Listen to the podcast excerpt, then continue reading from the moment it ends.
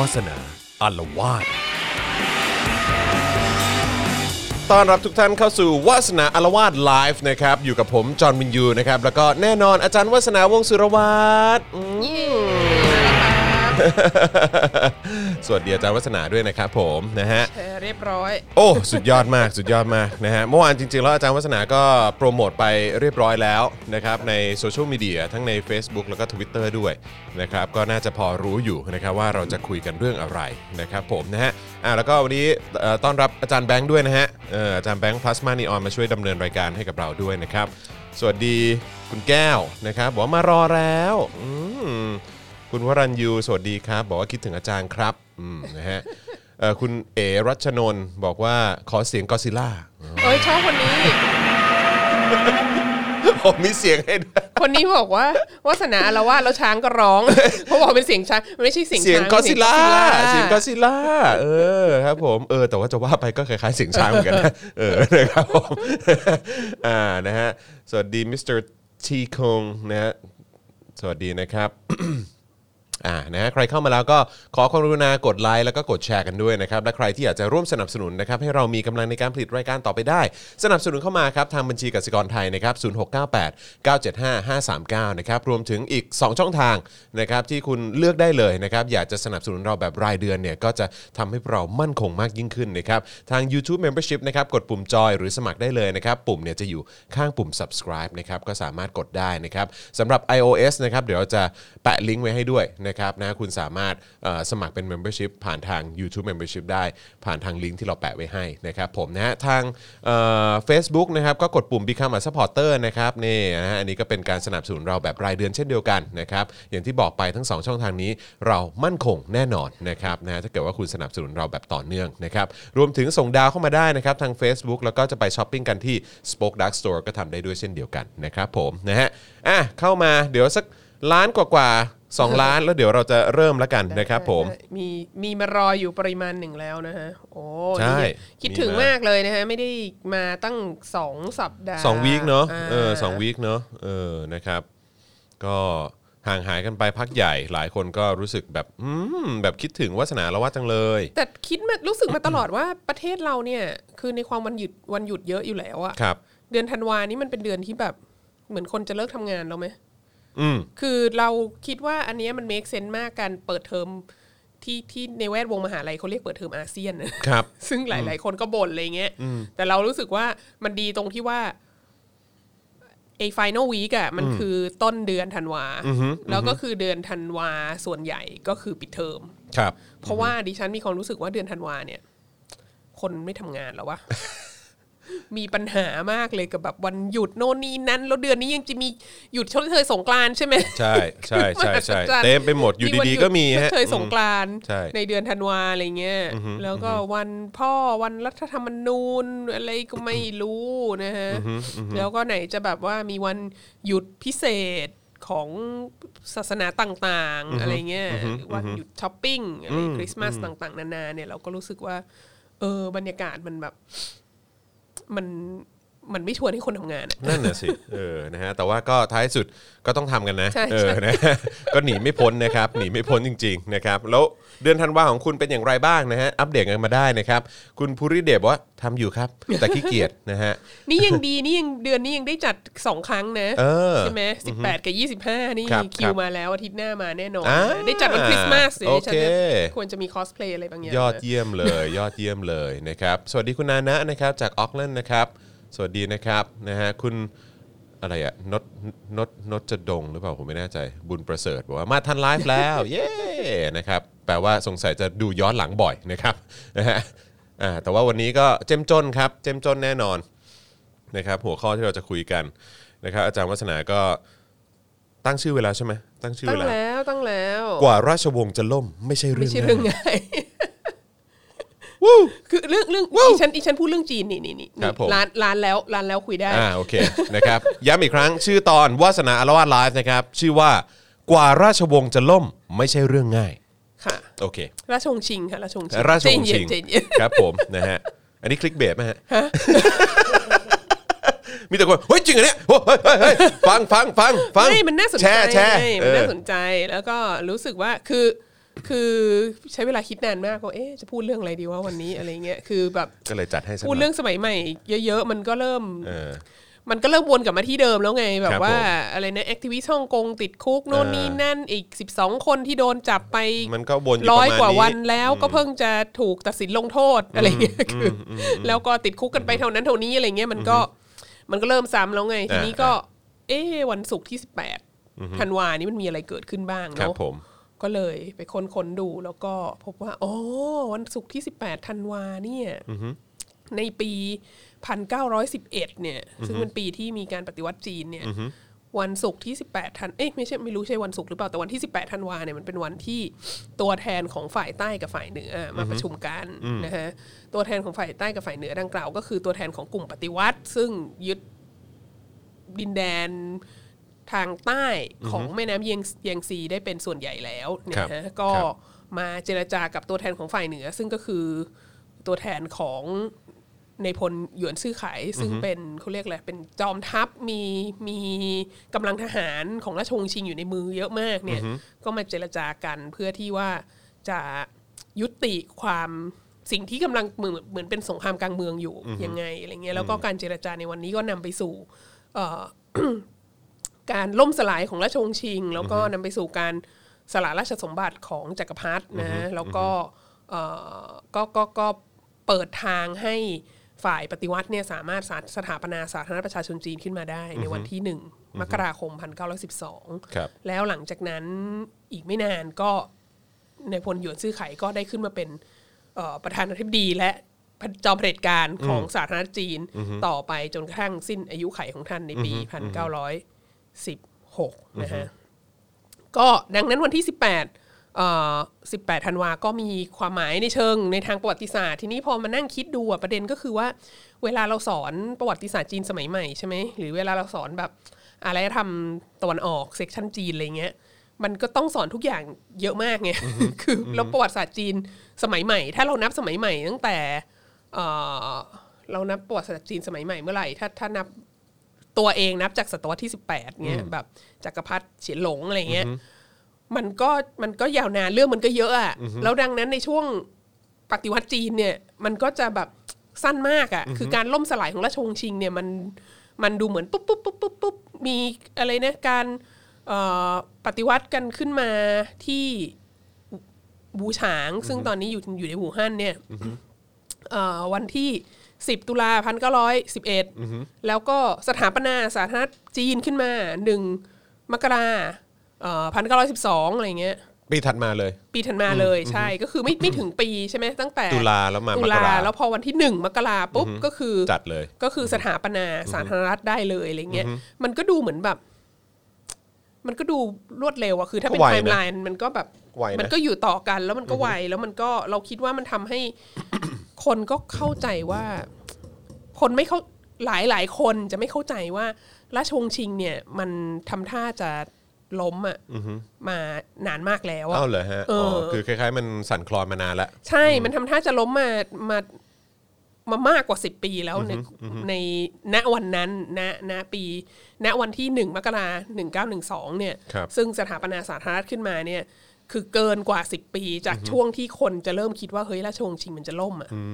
แล้วก็ความน่าสนใจที่บอกเกินกว่าสิบปีเนี่ยคือ ถ้ากลับไปมองว่าคนจีนโดยทั่วไป เริ่มคิดว่าราชวงศ์จะล่มเนี่ย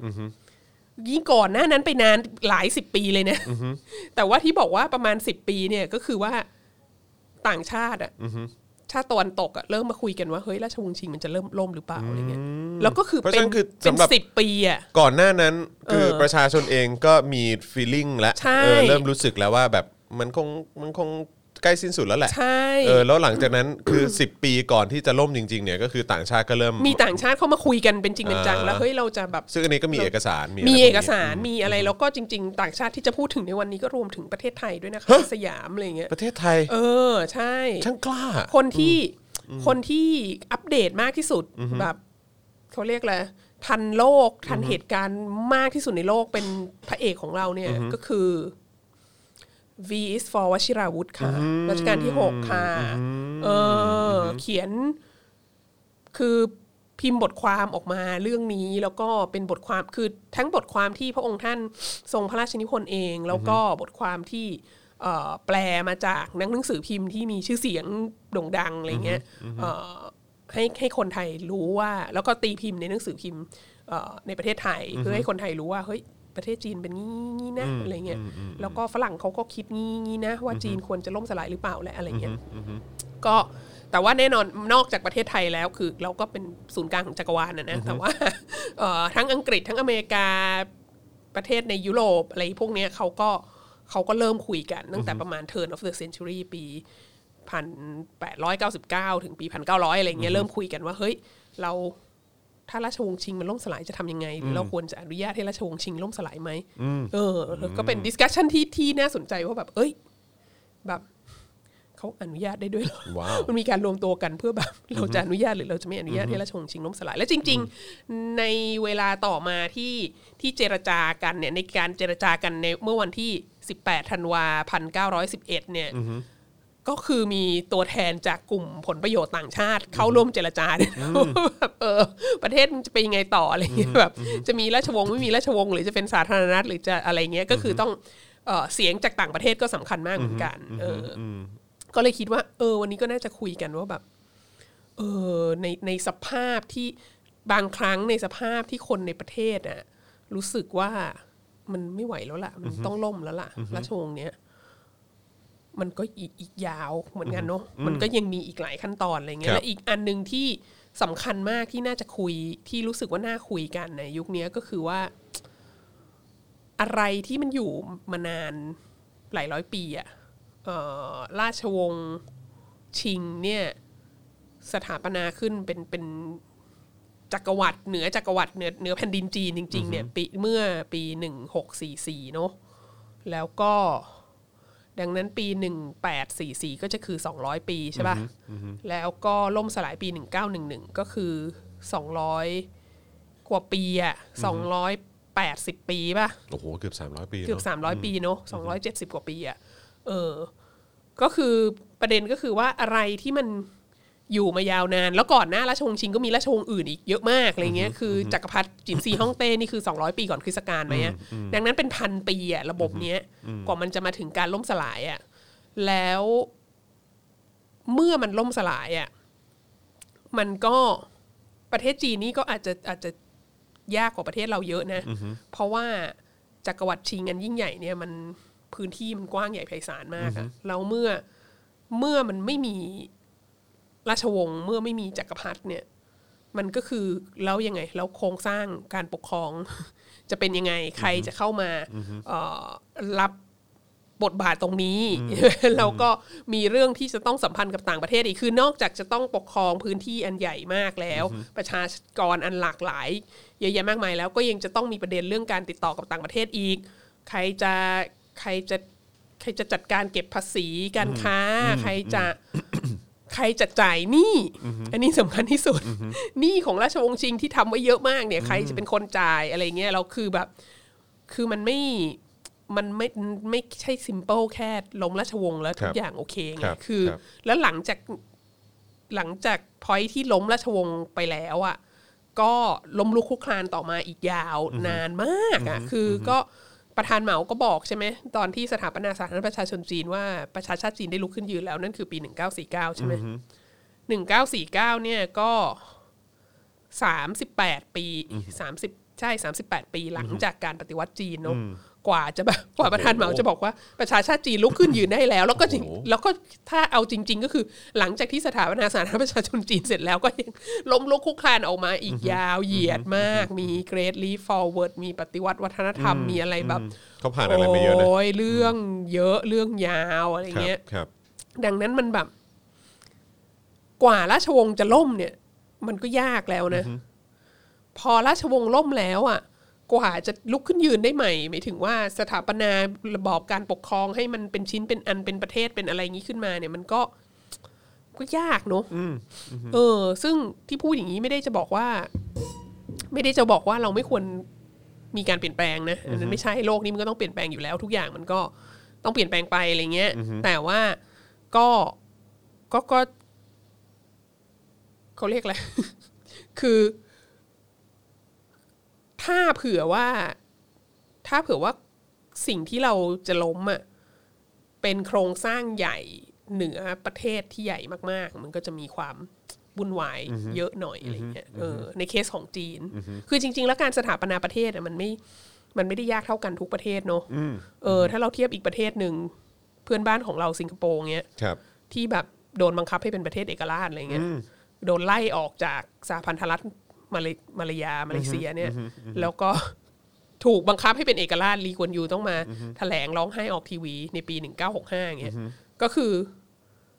ก็คือเขาบอกให้เป็นประเทศแล้วก็เป็นประเทศได้เลยอะเออ แล้วก็แล้วก็ตั้งรัฐบาลแล้วก็มีพรรคการเมืองแล้วก็อะไรต่างๆ นานาเงี้ย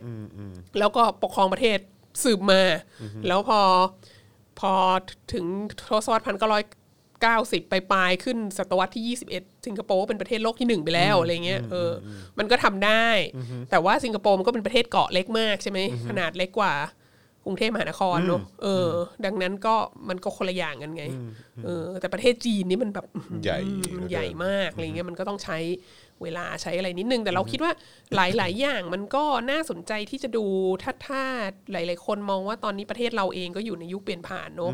เออ ก็ก็เราก็ดูงานเขาไว้หน่อย ก็ดีมันก็มันถ้าดูดูๆไปมันจะมีลักษณะหลายอย่างที่มันแบบ ที่มันที่มันคล้ายๆใกล้เคียงกับเรามากอะไรเงี้ย คือดูงานทั้งนี้ไม่ได้จะบอกว่าแบบประเทศเราจะมีการเปลี่ยนแปลงเหมือนกับเขานะฮะเอ่ออันนี้ต้องบอกไว้ก่อนนะคะ ไม่ต้องมาหนึ่งหนึ่งสองหนึ่งหนึ่งหกอีชั้นนะคะ แต่เพียงแต่ว่าแม้กระทั่งฝ่ายผู้ปกครองเองอะก็อาจจะแบบอาจจะผู้มีอำนาจอะไรเงี้ยอาจจะอาจจะถูกคิดนิดนึงว่าเรียนรู้จากสิ่งเหว่าล่านี้บ้าเฮ้ยงความผิดพลาดที่ที่สมัยราชวงศ์ชิงเขาทำแล้วมันนำไปสู่การล่มสลายของเขาอะมันมีอะไรบ้าง แล้วก็จะได้แบบเอออย่าไปทำเหมือนเขาอะไรเงี้ยเออเพราะว่ามันจะทำให้คนไม่พอใจอะไรศึกเงี้ษายไว้ศึกษาไว้นะฮะเพื่อ จะได้มั่นคงสถาพรและอยู่ต่อไปอีกหลาย ๆ ราชการอะไรเงี้ยก็เออฟังฟังวัสนาด้วยค่ะวัสนามาแนะนำแล้วนะเอเอออไม่ว่าสนจะมาเล่านิมาทานมาเล่าให้ฟังเรื่องถึงประเทประศวัจีตินศาให้สตร์ฟัว่ามันเป็นอย่างไรเออเออฮะของฝั่งจีนเขานะครับผม คือแบบ คือเรานึกถึงคือคือตัวเองก็เป็นแฟนคลับรัชกาลที่หกใช่ไหมครับเราก็นึกถึงว่า โอ้โห สมัยรัชกาลที่หกอะ แล้วก็ปลายสมัยรัชกาลที่ห้าที่รัชกาลที่หกเป็นมงกุฎราชกุมารน่ะรัชกาลที่หกเนี่ยเป็นคนที่เขียน ติดตามข่าวเรื่องจีนเยอะมากอะ เหรอฮะ แล้วก็เขียนอะไรเรื่องจีนเยอะมาก แล้วก็เขียนเป็นแบบ เออเขียนให้คนคิดเนี่ยว่าแบบดูสิประเทศจีนมันเป็นอย่างนี้อะแล้วประเทศไทยอะควรจะเป็นยังไงอะไรเงี้ยเพราะว่าจริง ๆ ประเทศจีนกับประเทศไทยในช่วงรัชสมัยของรัชกาลที่หกเนี่ย ก็มีความใกล้เคียงกันหลายอย่างในแง่ที่ว่าสมัยเราห้าเราหกอะก็ใกล้เคียงกันในแง่ที่ว่าเป็นประเทศที่ไม่ได้ถูกโคโลไนซ์ทั้งประเทศอะไม่ได้เป็นเมืองขึ้น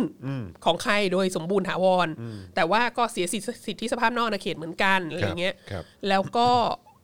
ปลายสมัยรัชกาลที่ห้าก็ก็คือประเทศจีนก็ยังเป็นราชวงศ์อยู่อะไรเงี้ยเออแล้วก็ดังนั้นหลาย ๆ อย่างมันสถานการณ์มันคล้ายคลึงกันมาก แล้วพระองค์ท่านก็รู้สึกว่าเออเนี่ย คนไทยควรจะรู้เรื่องนี้นะ เพราะว่า เพราะว่าเราจะได้เรียนรู้จากเขาแล้วก็ไม่ทำผิดพลาดแบบเขาอะไรเงี้ยเอออซึ่งเราก็คิดว่าแบบ โอ้ยมันดีมากเลยที่แบบ ผู้นำประเทศอะ มีความ aware กับเรื่องต่าง ๆ เหล่านี้ ในยุคร่วมสมัยของตัวเองอะไรเงี้ยทีนี้เรื่องใหญ่นะกับการตื่นตัวเป็นคนตื่นตัว เออ ซึ่งซึ่งยุคนี้ในประเทศเรามันก็เป็นยุคอินเทอร์เน็ต แล้วใช่ป่ะเข้อมูลข่าวสารข้อเต็มูมลไปข่าวหมดสารเต็มไปหมดเลยแต่ว่า เรามีความรู้สึกว่า คนที่มาแบบ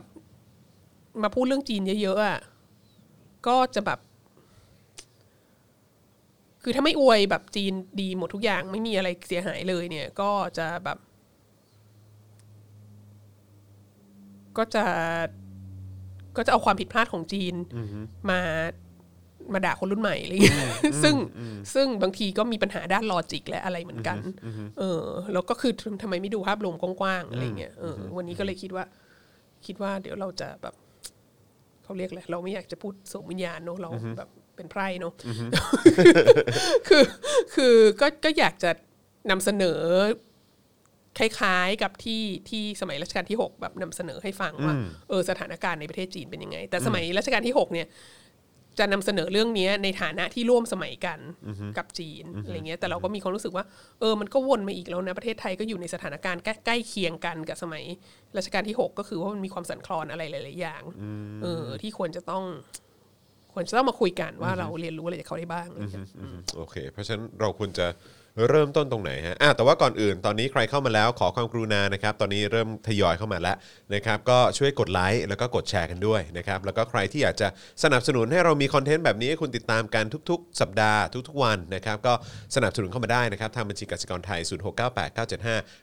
0698975539 หรือสแกน QR code ก็ได้นะครับ ตรงนี้แอบนะฮะ แล้วก็สนับสนุนเราแบบรายเดือนก็ยิ่งดีเลยนะครับ ทาง YouTube Membership นะครับ กดปุ่มจอยหรือสมัครข้างปุ่ม subscribe นะครับ แล้วก็อย่าลืมกดกระดิ่งด้วยนะครับ เข้าไปเลือกแพ็กเกจได้เลย อยากสนับสนุนเราเท่าไหร่ต่อเดือนจัดมาเลยครับนะฮะทาง Facebook ทำได้เหมือนกันกดปุ่ม Become a supporter นะครับตรงด้านล่างเนี่ยมีอยู่นะครับกดได้เลยนะครับแล้วก็สนับสนุนเราแบบรายเดือน หรือว่าจะส่งดาวเข้ามาก็ได้นะครับหรือว่าจะไปช้อปปิ้งกันที่ Spoke Dark Store นะครับผมนะฮะอะถ้าเกิดเข้ามาแล้วก็อย่าลืมคอมเมนต์เข้ามาด้วย ทักทายกันเข้ามานะครับนะฮะแสดงตัวกันนิดหนึ่งนะครับผมนะฮะเดี๋ยวเราจะกลับไปอ่านคอมเมนต์ย้อนหลังกันด้วยนะครับผมอะโอเค กว่าราชวงศ์จะล่มไม่ใช่เรื่องง่ายนะฮะอันนี้เป็นเรื่องราวของจีนนะจ๊ะเออนะครับใช่ที่ไทยเราเองนะฮะผู้มีอำนาจก็ควรจะเอ่อตื่นตัวด้วยกับประเด็นนี้นะครับ สิ่งที่เกิดขึ้นในประวัติศาสตร์เราก็สามารถเรียนรู้ได้ด้วยเหมือนกันอ่านะครับใช่ต้องบอกว่าสมัยรัชกาลที่6อะสมัยรัชกาลพระที่เจ้าหก อยู่หัวก็เห็นความสำคัญของเรื่องนี้นะครับผมนะฮะเพราะฉะนั้นถ้าเราจะคุยกันถึงประเด็นนี้เนี่ยนะครับเหมือนที่อาจารย์วัฒนาเล่ามาถึงความสำคัญที่เราควรจะตื่นตัวแล้วก็ใส่ใจเนี่ยเราต้องเริ่มตรงไหนก่อนดีฮะ บอกเลยว่าเมื่อเช้าตอนที่ลุกมาครับทำคอนเทนต์ครับทำคอนเทนต์ล่วงหน้าสองชั่วโมงเออแล้วก็พบกับในฐานะคนที่สอนประวัติศาสตร์จีนสมัยใหม่เนี่ยครับ ก็พบว่าเราเนี่ย ไม่เคยก็คือบอกนิสิตว่า ไม่ต้องท่องหรอกว่าว่าจักรพรรดิมีใครบ้างหนึ่งสองสามสี่ห้าแบบเหนื่อย ก็คือถ้ามันมีเหตุการณ์สำคัญเกิดขึ้นช่วงไหน ก็ให้รู้ว่าเป็นจักรพรรดิอะไรครับ ก็พอแล้วอะไรเงี้คยรับแล้วแบบเนื่องจากเราสอนจีนสมัยใหม่ใช่ไหมโดยมากเราก็จะแบบเออเราก็จะวนอยู่แบบปลายศตวรรษที่ 19 เป็นต้นมาอะไรเงี้ยซึ่งก็คือดังนั้นเราก็จะไม่ไม่ไม่ค่อยได้ไม่ค่อยได้กลับไปดูช่วงศตวรรษที่ 18 17เลยเท่าไหร่อย่างนี้ใช่ไหมแล้วก็เลย เราก็ต้องมานั่งไล่ใหม่ว่าในราชวงศ์ชิงเนี่ย มีจักรพรรดิกี่พระองค์ แบบเหมือนรัชกาลที่หนึ่งสองสามสี่ห้าอะไรเงี้ย แล้วเราก็รู้สึกเหมือนแบบ โอ้โห ถ้าเผื่อว่าสมัยราชวงศ์ชิงเขามีการศึกษากันเหมือนที่ประเทศเรามีตอนนี้อะเขาก็ต้องไล่นับกันเนอะอะไรเงี้ย แล้วเราก็รู้สึกว่าแบบนับไปนับมาราชวงศ์ชิงเนี่ยมีจักรพรรดิคือมันซับซ้อนอย่างนี้ราชวงศ์ชิงเนี่ยเขาเป็นคนแมนจูใช่ไหมเขามาจากทางตะวันออกเฉียงเหนือของจีนครับแล้วเขาก็มีผู้นำที่ ที่เขาเรียกขานเขาเรียกผู้นำเขาว่าขานอย่างเงี้ยเขาจะเป็นคนไม่ได้เป็นคนจีนฮั่นก็จะมีคล้ายๆกับพวกมองโกหรืออะไรพวกเนี้ยคือครับผู้นำเขาจะเป็นขานเนี่ยเขาจะมีขานที่มีความสามารถมาก แล้วก็เริ่มขยายอิทธิพลของตัวเองลงมาทางใต้อะ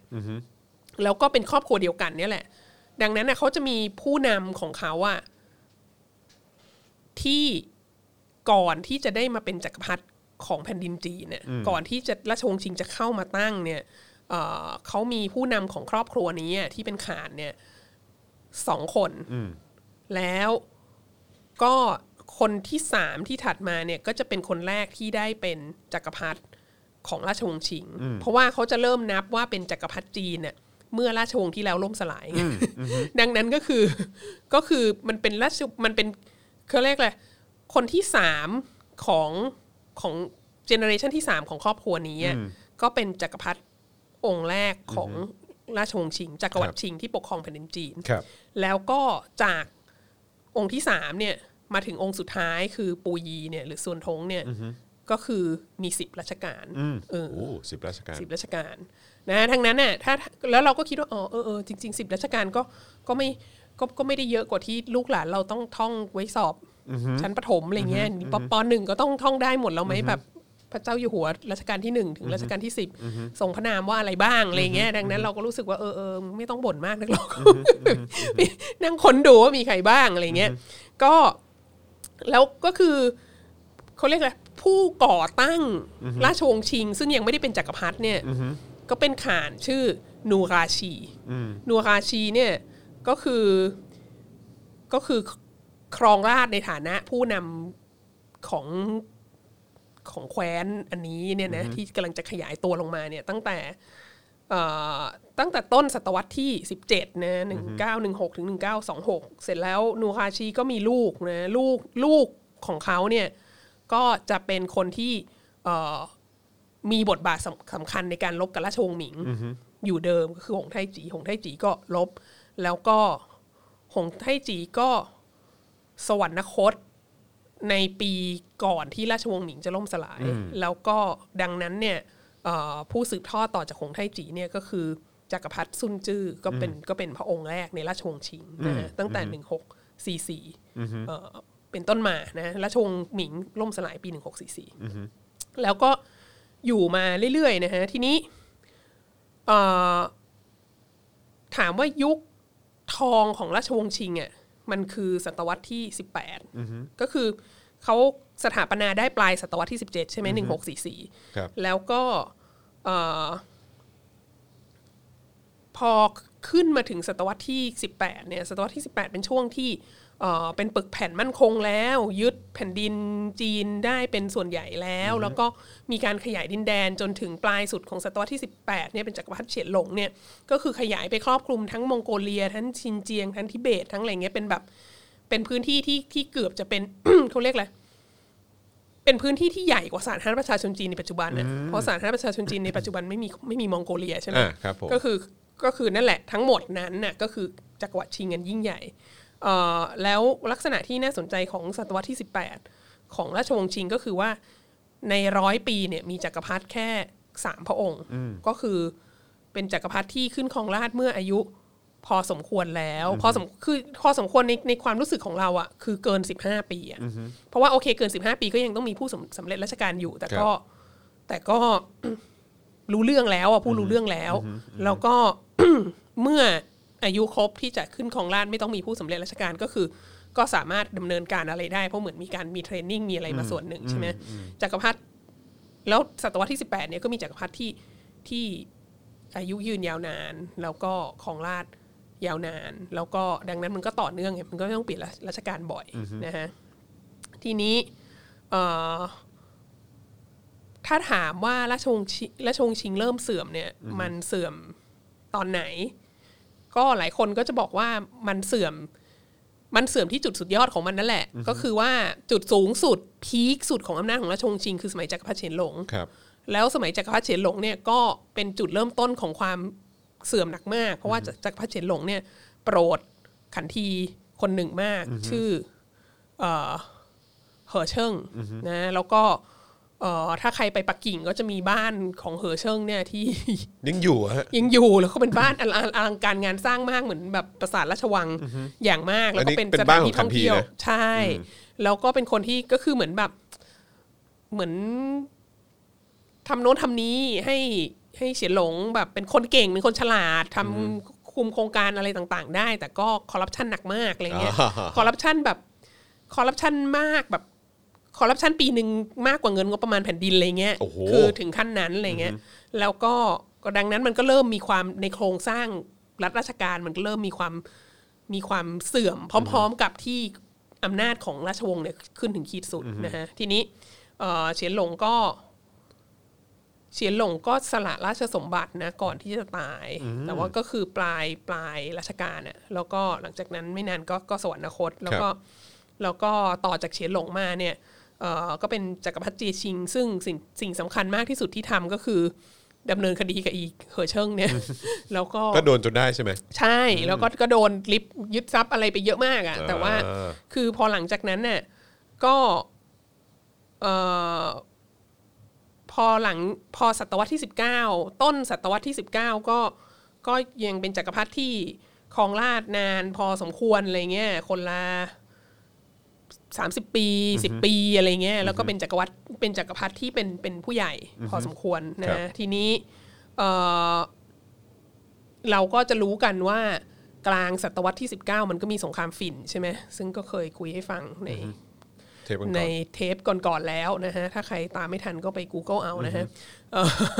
ซึ่งมันก็ทำให้มันก็ทำให้เอ่อคนจีนเนี่ยสั่นคลอนมากใช่ไหมเพราะว่าเฮ้ยทำไม เราคิดมาตลอดว่าจักรพรรดิเป็นโอรสสวรรค์ แล้วก็เรามีความมีอารยธรรมสูงที่สุดในโลก แล้วก็ทำไมอังกฤษมาแล้วลบกับเราแล้วอังกฤษถึงชนะ แล้วทำไมเป็นไม่ได้อย่างไร ใช่แล้วทำไมจักรพรรดิของเราต้องยอมทำตามที่อังกฤษบอกทำไมต้องให้สิทธิสภาพนอกอาณาเขตกับเขาทำไมต้องยอมให้เขามาตั้งสถาน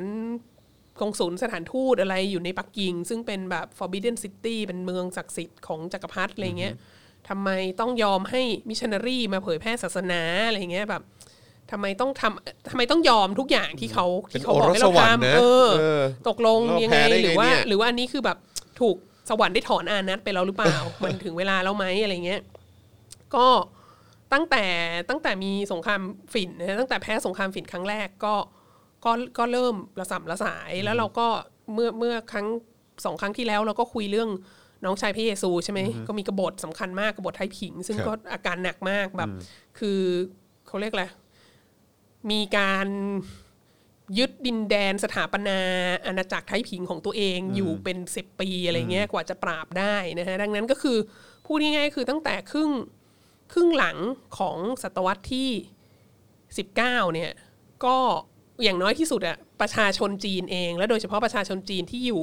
ที่อยู่ทางใต้อะซึ่งอยู่ใกล้กับเมืองท่าการค้าเสรีของอังกฤษ อยู่ใกล้กับพื้นที่ที่มิชชันนารีเข้ามาเยอะๆอยู่ใกล้กับพื้นที่ที่กบฏไทยผิง มีอิทธิพลอะไรเงี้ย ก็เริ่ม ก็เริ่มมีความไม่แน่ใจแล้วเริ่มรู้สึกว่าแบบเออไม่ใช่ละราชวงศ์ชิงอาจจะไม่ใช่ละแล้วอย่างคนที่เข้าร่วมกบฏเลยอะก็คือต้องคนเป็นคนที่รู้สึกว่าราชวงศ์ชิงมันไม่ใช่แล้วใช่ไหมดังนั้นจริง ๆ คือตั้งแต่ตั้งแต่ ทศวรรษพันแปดร้อยห้าสิบเป็นต้นมามันก็เริ่มมีกบฏต่างๆนานาไม่ได้มีแต่ไทยผิงอย่างเดียวด้วยมีหลายมีหลายกลุ่มขึ้นเยอะมาก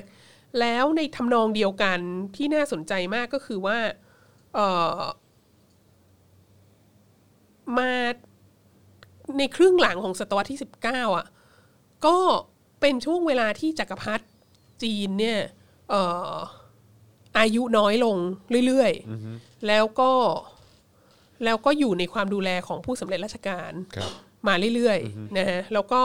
ดังนั้นก็เหมือนกับมีจักรพรรดิไว้ แต่มีจักรพรรดิไว้เป็นสัญลักษณ์หรืออะไรก็ไม่รู้เพราะว่าคนที่ตัดสินใจจริง ๆ ก็จะก็คืคืออผู้สำเร็จราชการผู้สำเร็จราชการนะฮะอันนี้ก็เป็นอีกประเด็นหนึ่งที่น่าสนใจ ก็คิดว่าจักรพรรดิสามพระองค์สุดท้ายเนี่ยคือเป็นตัวอย่างที่ชัดเจนของการที่เป็นจักรพรรดิตั้งแต่อายุน้อย แล้วก็ไม่ได้มีอำนาจตัดสินใจอะไรเยอะ แล้วก็พอถึงเวลา บางพระองค์ที่พอจะมีอายุ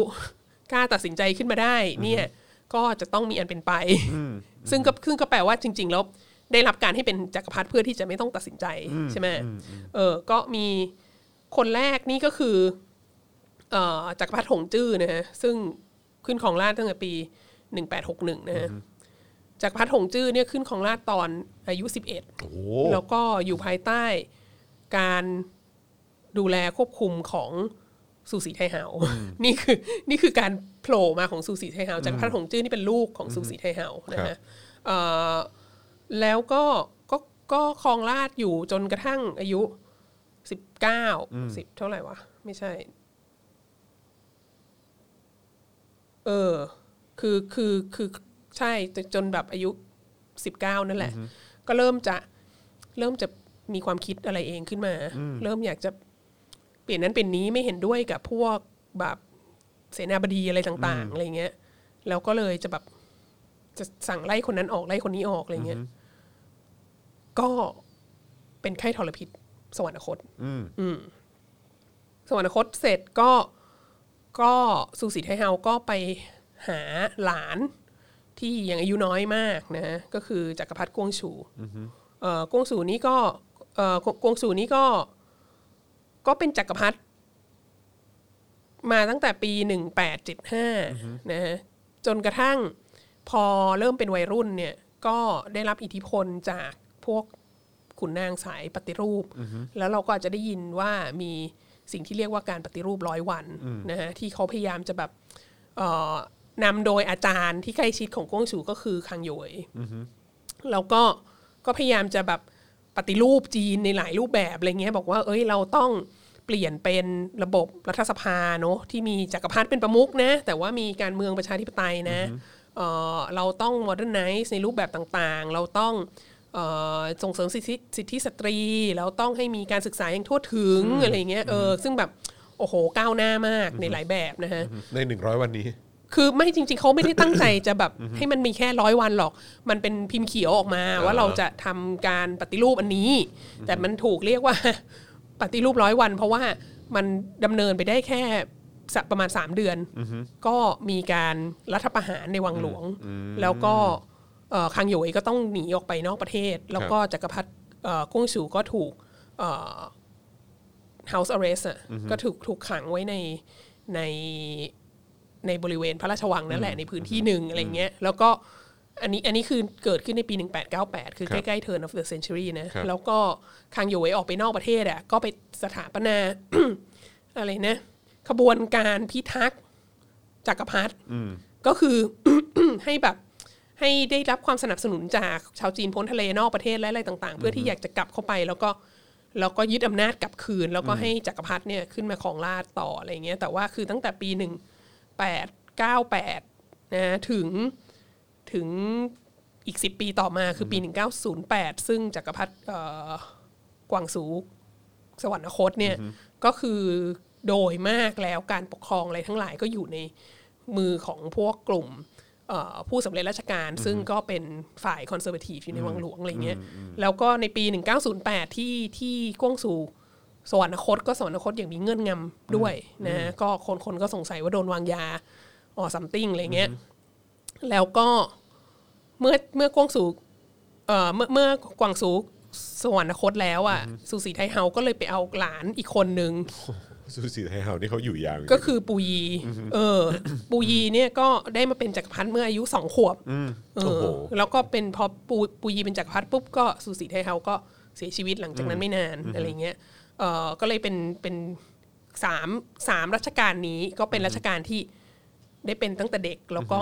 ไม่มีอำนาจเท่าไหร่ และเมื่อพยายามแสดงอำนาจก็ก็โดนก็โดนนะฮะ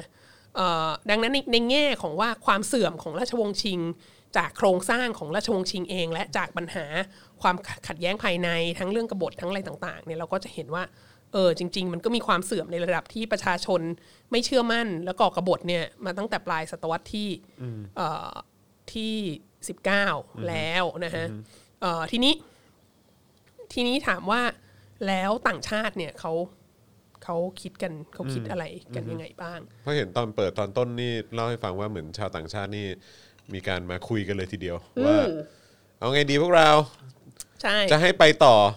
หรือว่าใช่ปล่อยปล่อยให้เขาจบแค่นี้ เออ มันมีเหตุการณ์หนึ่งที่น่าสนใจมากก็คือสหรัฐอเมริกาสหรัฐอเมริกาแม่งเสือกทุกเรื่องจริง จริง ๆ ครับเออสหรัฐอเมริกาเนี่ยเอ่อเมื่อปี 1899เนี่ยมี รัฐมนตรีต่างประเทศ หรือที่เขาเรียก Secretary of State นะชื่อครับจอห์นเฮสจอห์นเฮสเนี่ยอยู่อยู่ดีๆ ก็ส่งเมมโมไปที่เอ่อพวกผู้น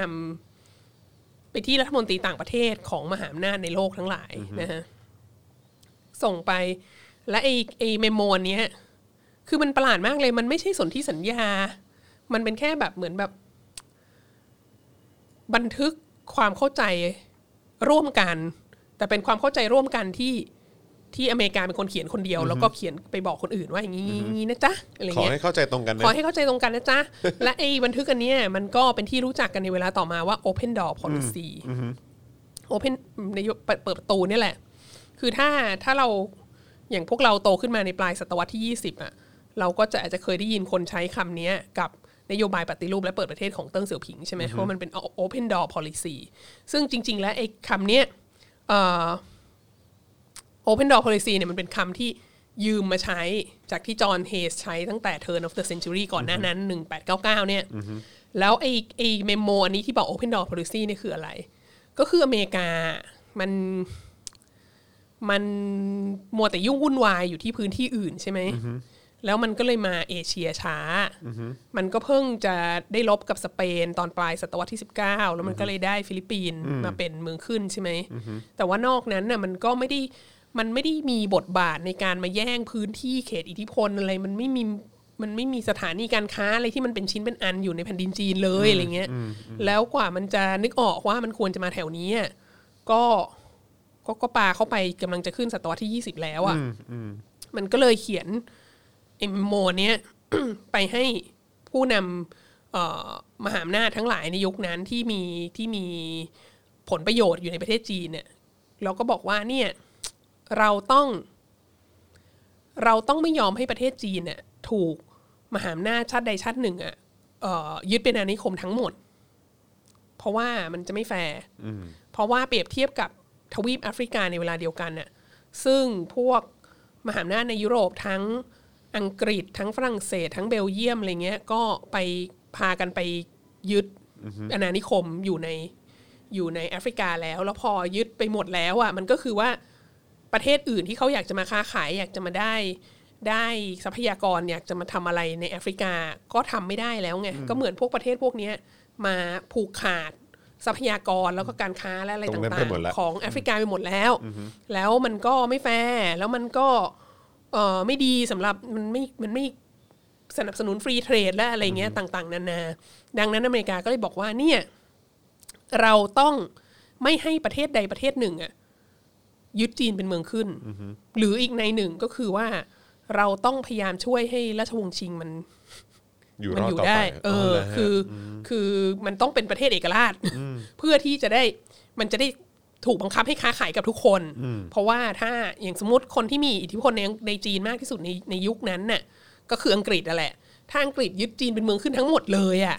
แล้วเกิดอังกฤษไม่ให้เราค้าขายขึ้นมาอะไรเงี้ย มันก็ไม่ดีก็กระทบใช่ไหมสิเออ ดังนั้นเนี่ยเราต้องให้ประเทศจีนน่ะเป็นเอกราช แล้วเราก็แล้วเราก็จะได้ค่าคือ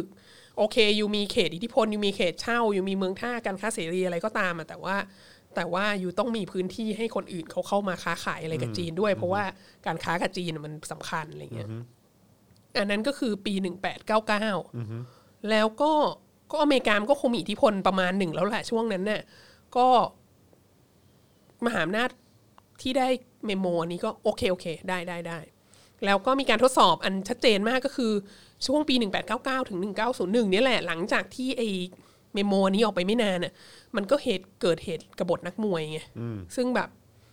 เหล่านักมวยทั้งหลาย เหล่ากำปั้นคุณธรรมนี้ก็ลุกขึ้นมา แล้วก็แบบขับไล่พวกชาวตะวันตกไปเผาโบสถ์ไปฆ่าบาทหลวงไปอะไรเงี้ยเอ่อวุ่นวายมากทางทางตอนเหนือของจีนแล้วก็แล้วก็มีข่าวล่ำลือมาว่าซูสีไทเฮาก็แบบคิดว่านี่แหละคือแบบความช่วยเหลือจากสวรรค์ที่จะมาขับไล่พวกจักรวรรดินิยมออกไปอะไรเงี้ยก็เลยเหมือนแบบ ไม่ได้ให้ความช่วยเหลืออย่างเปิดเผยนะ แต่ก็คือเหมือนสมมติถ้าถ้าเขตไหนอะพวกนักมวยโดนจับแล้วจะต้องขึ้นศาลน่ะก็เปลี่ยนเอาผู้พิพากษาที่แบบจะจะเข้าข้างนักมวยอะคุยกันได้ไปเป็นผู้พิพากษาตรงนั้นอะไรเงี้ยก็คือ ซึ่งชาติตะวันตกก็ก็มองแล้วก็แบบโอ้โห อันนี้มันแบบ ถ้าไม่เข้าไปแทรกแซงอะมันก็จะเป็นอย่างนี้ไปเรื่อยๆแล้วคนที่โดนฆ่าเยอะที่สุดในกบฏนักมวยก็คือ ส่วนหนึ่งก็คือชาวพวกต่างชาติชาวต่างชาติที่อยู่ในจีนใช่ไหมก็เลย ก็เลยมีการเอ่อกองกำลังของต่างชาติที่เข้าไปปราบกบฏนักมวยเนี่ยก็คือรวมกันแปดชาติ แล้วก็เข้าไปด้วยกันแล้วโอ้ก็โหไปปรารวบมกันกบฏแปดชาติเลยเออกองโโหกองกำลังแปดแปดชาติเข้าไป แล้วก็โอ้ไปไปปราบกบฏนักมวยแล้วในระหว่างนั้นก็เผาพระราชวัง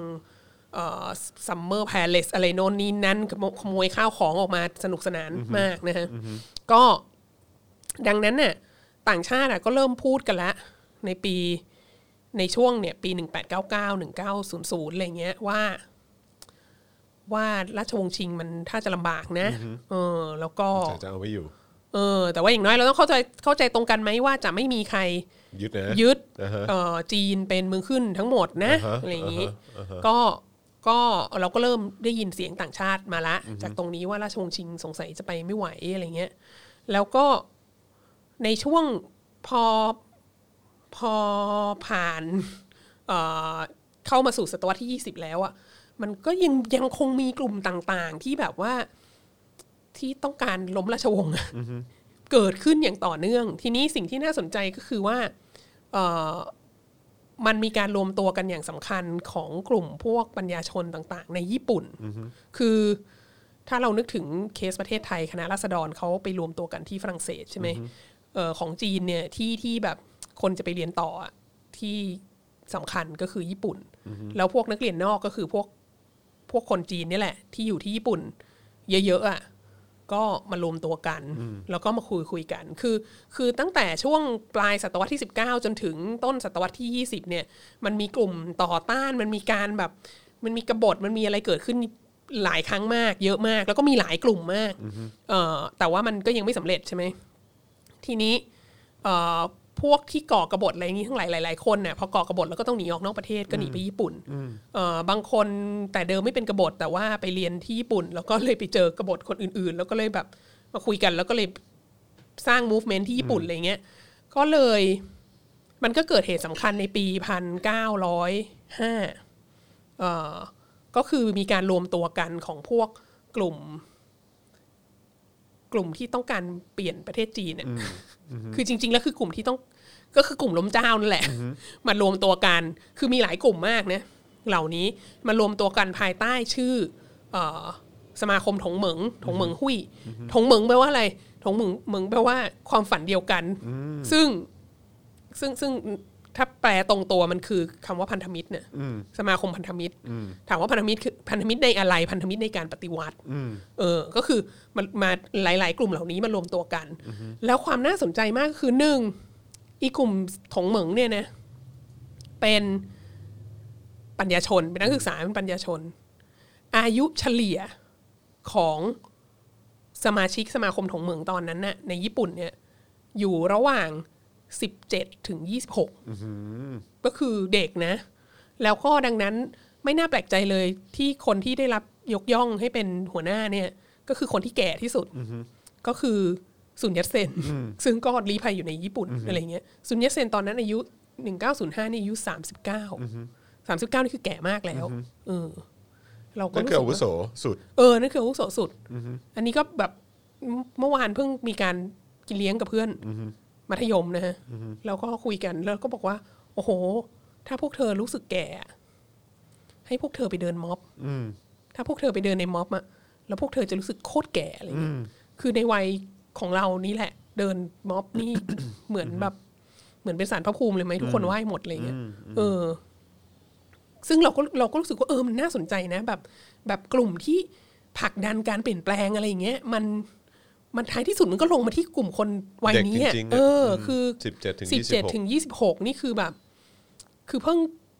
กำลังจะเรียนมหาลัยหรือหรือเพิ่งเรียนมหาลัยจบอะไรเงี้ย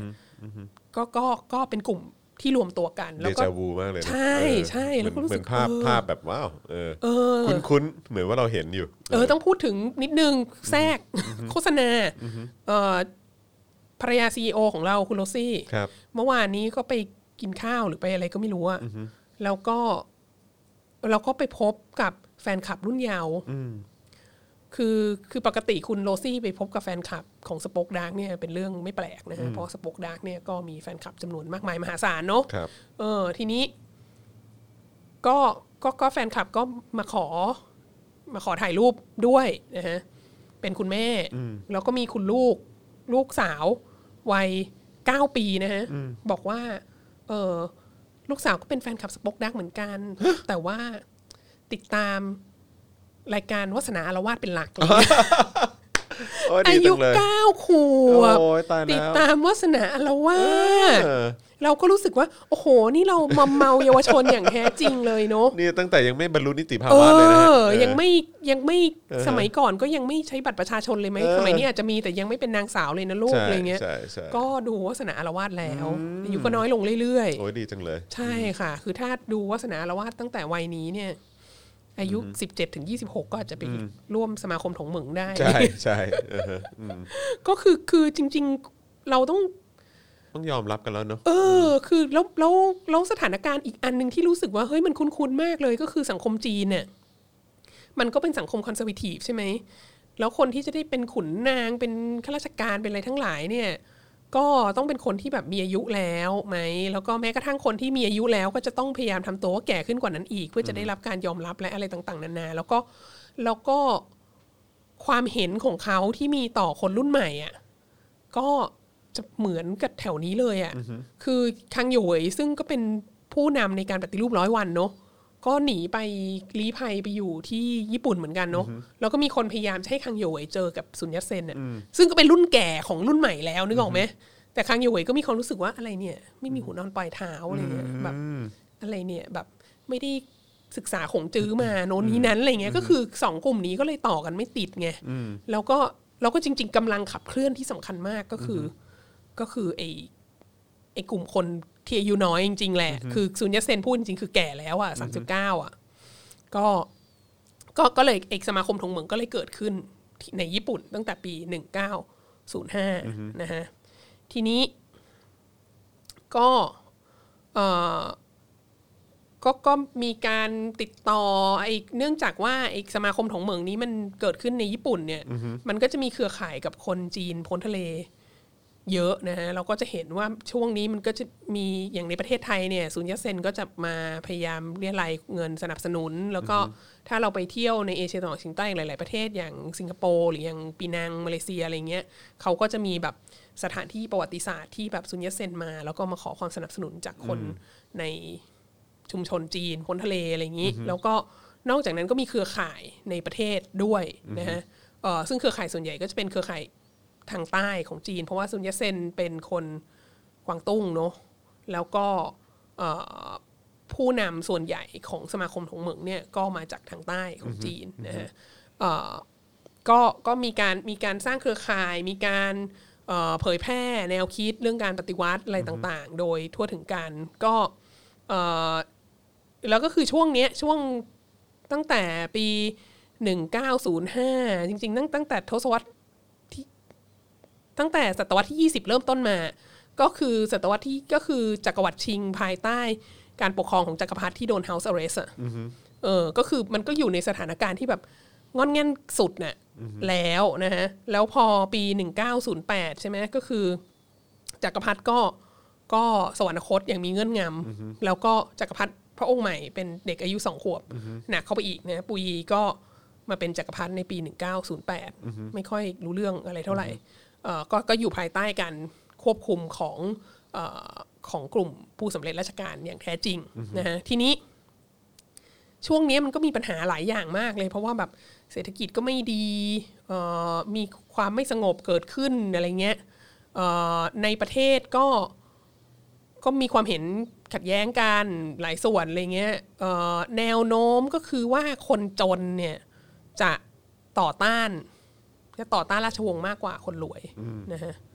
ซึ่งก็อันนี้ก็คุ้นๆเหมือนกันคุณเนอะคุณอีกแล้วเออมคุณทีคุนี้ณอีกแล้วมาเรื่อยๆ จนเหตุเกิดในปี 1911 นะฮะที่จะมีการปฏิวัติเนี่ย ก็น่าสนใจมากเลย ไปค้นไปค้นเพิ่มนะ เราก็เคยคุยกันว่าไอการปฏิวัติจีนที่เกิดขึ้นในปี 1911 เนี่ยในเดือนตุลาคมเนี่ยมันเกิดขึ้นในระหว่างที่ซุนยัตเซนเองอะ่ะ อยู่ต่างประเทศ อยู่ที่โคโลราโดอยู่ที่อเมริกาซุนยัตเซนก็ไม่ได้รู้เรื่องนี้ แล้วมันเกิดขึ้นจากการที่เกิดระเบิดขึ้นในที่พักของทหาร แล้วก็เลยตกกระไดพลอยโจรเป็นกบฏไปเลยดีกว่า เพราะว่าเดี๋ยวถ้ามีการมาตรวจสอบแล้วจะพบว่าพวกนี้มีความคิดแบบเอ่อมีหัวปฏิวัติมากเกินไปอะไรเงี้ย แต่ทีนี้จริง ๆ แล้วก่อนหน้านั้นในปีพันเก้าร้อยสิบเอ็ดอะมันก็มีการ มันก็มีความไม่สงบเกิดขึ้นแล้ว ประมาณหนึ่งที่สำคัญมีความไม่สงบที่ค่อนข้างแพร่หลายมาก ก็คือความไม่สงบในหมู่กรรมกรรถไฟ แล้วก็พวกคนที่เกี่ยวข้องกับรถไฟทางใต้ของจีนนะฮะเออจริง ๆ ตัวเองก็ทำเรื่องนี้มามาตั้งแต่สมัยปริญญาโทแล้วแหละว่ามันมีมันมีพวกสมาคมลับอะพวกอังยี่อะที่ แพร่กระจายกันอยู่ในกลุ่มกรรมกรรถไฟเยอะมาก แล้วเราก็รู้มานานแล้วแหละว่ากลุ่มเนี้ยมันมีเอ่อมีบทบาทสำคัญในการสนับสนุนการปฏิวัติเอ่อที่ที่ทำให้ล้มราชวงศ์ชิงใช่ไหมแต่ว่าไปลงไปดูให้ใกล้ชิดว่ามันมีส่วนยังไงอะเราก็พบว่าเฮ้ยจริง ๆ แล้วพวกรถไฟอะเขาเคลื่อนไหวกันมาตั้งแต่ก่อนเดือนตุลานะแล้วเหตุผลเนี่ยมันก็มหัศจรรย์มากเลยก็คือว่า ทางตอนใต้ของจีนเนี่ยช่วงปลายราชวงศ์ชิงเนี่ยมันน่าสนใจมากคือมันเป็นพื้นที่ที่มีการ modernize เยอะกว่าปกติ เพราะว่ามันมีเงินช่วยเหลือที่คนจีนในต่างแดนส่งกลับไปช่วยใช่ไหม เพราะว่าคนจีนพ้นทะเลส่วนใหญ่โดยเฉพาะคนจีนพ้นทะเลในเอเชียตะวันออกเฉียงใต้เนี่ยก็มาจากพวกมณฑลทางตอนใต้ของจีนอะไรเงี้ยแล้วก็กลุ่มพวกนี้หลาย ๆ คนก็จะหัวข้าวหน้าเป็นเจ้าสัวเป็นอะไรเงี้ยแล้วเขาก็ เขาก็อยากจะช่วยพัฒนาแผ่นดินเกิดของเขาเขาก็ส่งเงินกลับไปอะไรต่างๆ แล้วดังนั้นเนี่ยก็เลยมีการสร้างเครือข่ายทางรถไฟที่ที่เยอะในทางตอนใต้ของจีน ทีนี้สิ่งที่เกิดขึ้นก็คือเออรัฐบาลจีนเนี่ยพยายามอยากจะคือติดหนี้เยอะมากแล้วตอนนี้ ติดหนี้ตั้งแต่สงครามฝิ่นสองครั้งแล้ว สงครามจีนญี่ปุ่นครั้งแรกก็แพ้ แล้วก็ต้องเสียค่าปฏิกรรมสงครามอีก แล้วก็ไอ้กบฏนักมวย นี้ ท้ายที่สุดก็ต้องเสียค่าปฏิกรรมสงครามเสมือนว่าเป็นสงครามอะเออ คืออารมณ์จ่ายค่าเสียหาย ใช่ก็จ่ายค่าเสียหายเยอะมากก็แบบโอ๊ยไม่ไหวแล้วจะจะล่มสลายแล้วไม่รู้จะทำยังไงอะไรเงี้ย แล้วก็เลยวางแผนที่จะให้ธนาคารของ ชาติตะวันตกอะธนาคารต่างชาติอะเข้ามายึดกิจการรถไฟทางใต้ของจีน แล้วก็จะได้เก็บเกี่ยวผลประโยชน์อะไรจากตรงนั้นอะไรเงี้ยก็มีธนาคารหลายแห่ง ซึ่งก็อยู่ต่อมาดูดูลิสต์เนี่ย HSBC ก็อยู่ในนั้นด้วยอะไรเงี้ยธนาคารอะไรอะ ดอยช์แบงก์ในยุคนั้นก็อยู่แล้วก็มีก็คือก็เล็งๆอยู่ซิตี้แบงก์ตอนนั้นก็ก็มีส่วนในการที่จะแบบจะเข้ามายึดเครือข่ายรถไฟ ตั้งแต่มณฑลเสฉวนนะฮะไปจนถึงชุมทางที่ที่เอ่อที่บูฮั่นนะฮะแล้วก็ทีนี้อะมันก็เกิดความต่อต้านขึ้นมาเยอะมาก ในหมู่คนในหมู่คนใต้เบสิคลี่เพราะว่า เฮ้ย อะไรวะ แบบ เงินบริจาคกูไปสร้างรถไฟ อืมก็จะโดนยึดอีก แล้วก็เสร็จแล้วก็จะไปยึดเอาไปให้ต่างชาติเพื่อใช้หนี้ของตัวเอง คือตัวเองไปก่อนหนี้ไว้อะแล้วก็ตัวเองก็ไม่รับผิดชอบมาสร้างสาธารณูปโภคขั้นพื้นฐาน แล้วก็ประชาชนก็บริจาค เพื่อสร้างสาธารณูปโภคขั้นพื้นฐานอันนี้ แล้วก็สร้างมาเสร็จแล้วก็จะยึดอันนี้ แล้วก็เอาไปใช้หนี้ตัวเอง อะไรเงี้ยคือ เรื่องใหญ่นะเว้ย เออไอ้พวกที่บอกเขาแบบ รัฐบาลของเงินรัฐบาลแล้วรัฐบาลก็ไม่ให้ ดังนั้น เราต้องให้แบบประชาชนช่วยกันบริจาคและโน่นนี้นั้นอะไรเงี้ยแล้วก็แบบเออ คนที่มันบริจาคไปเรื่อยๆๆแล้วทีเนี้ยมันก็เริ่มเริ่มเดือดร้อนนายทุนท้องถิ่นด้วยไงนายทุนท้องถิ่นแถวแถวทางใต้ของจีนเนี่ย ซึ่งแบบก็ก็สนับสนุนอะไรพวกเนี้ย มันก็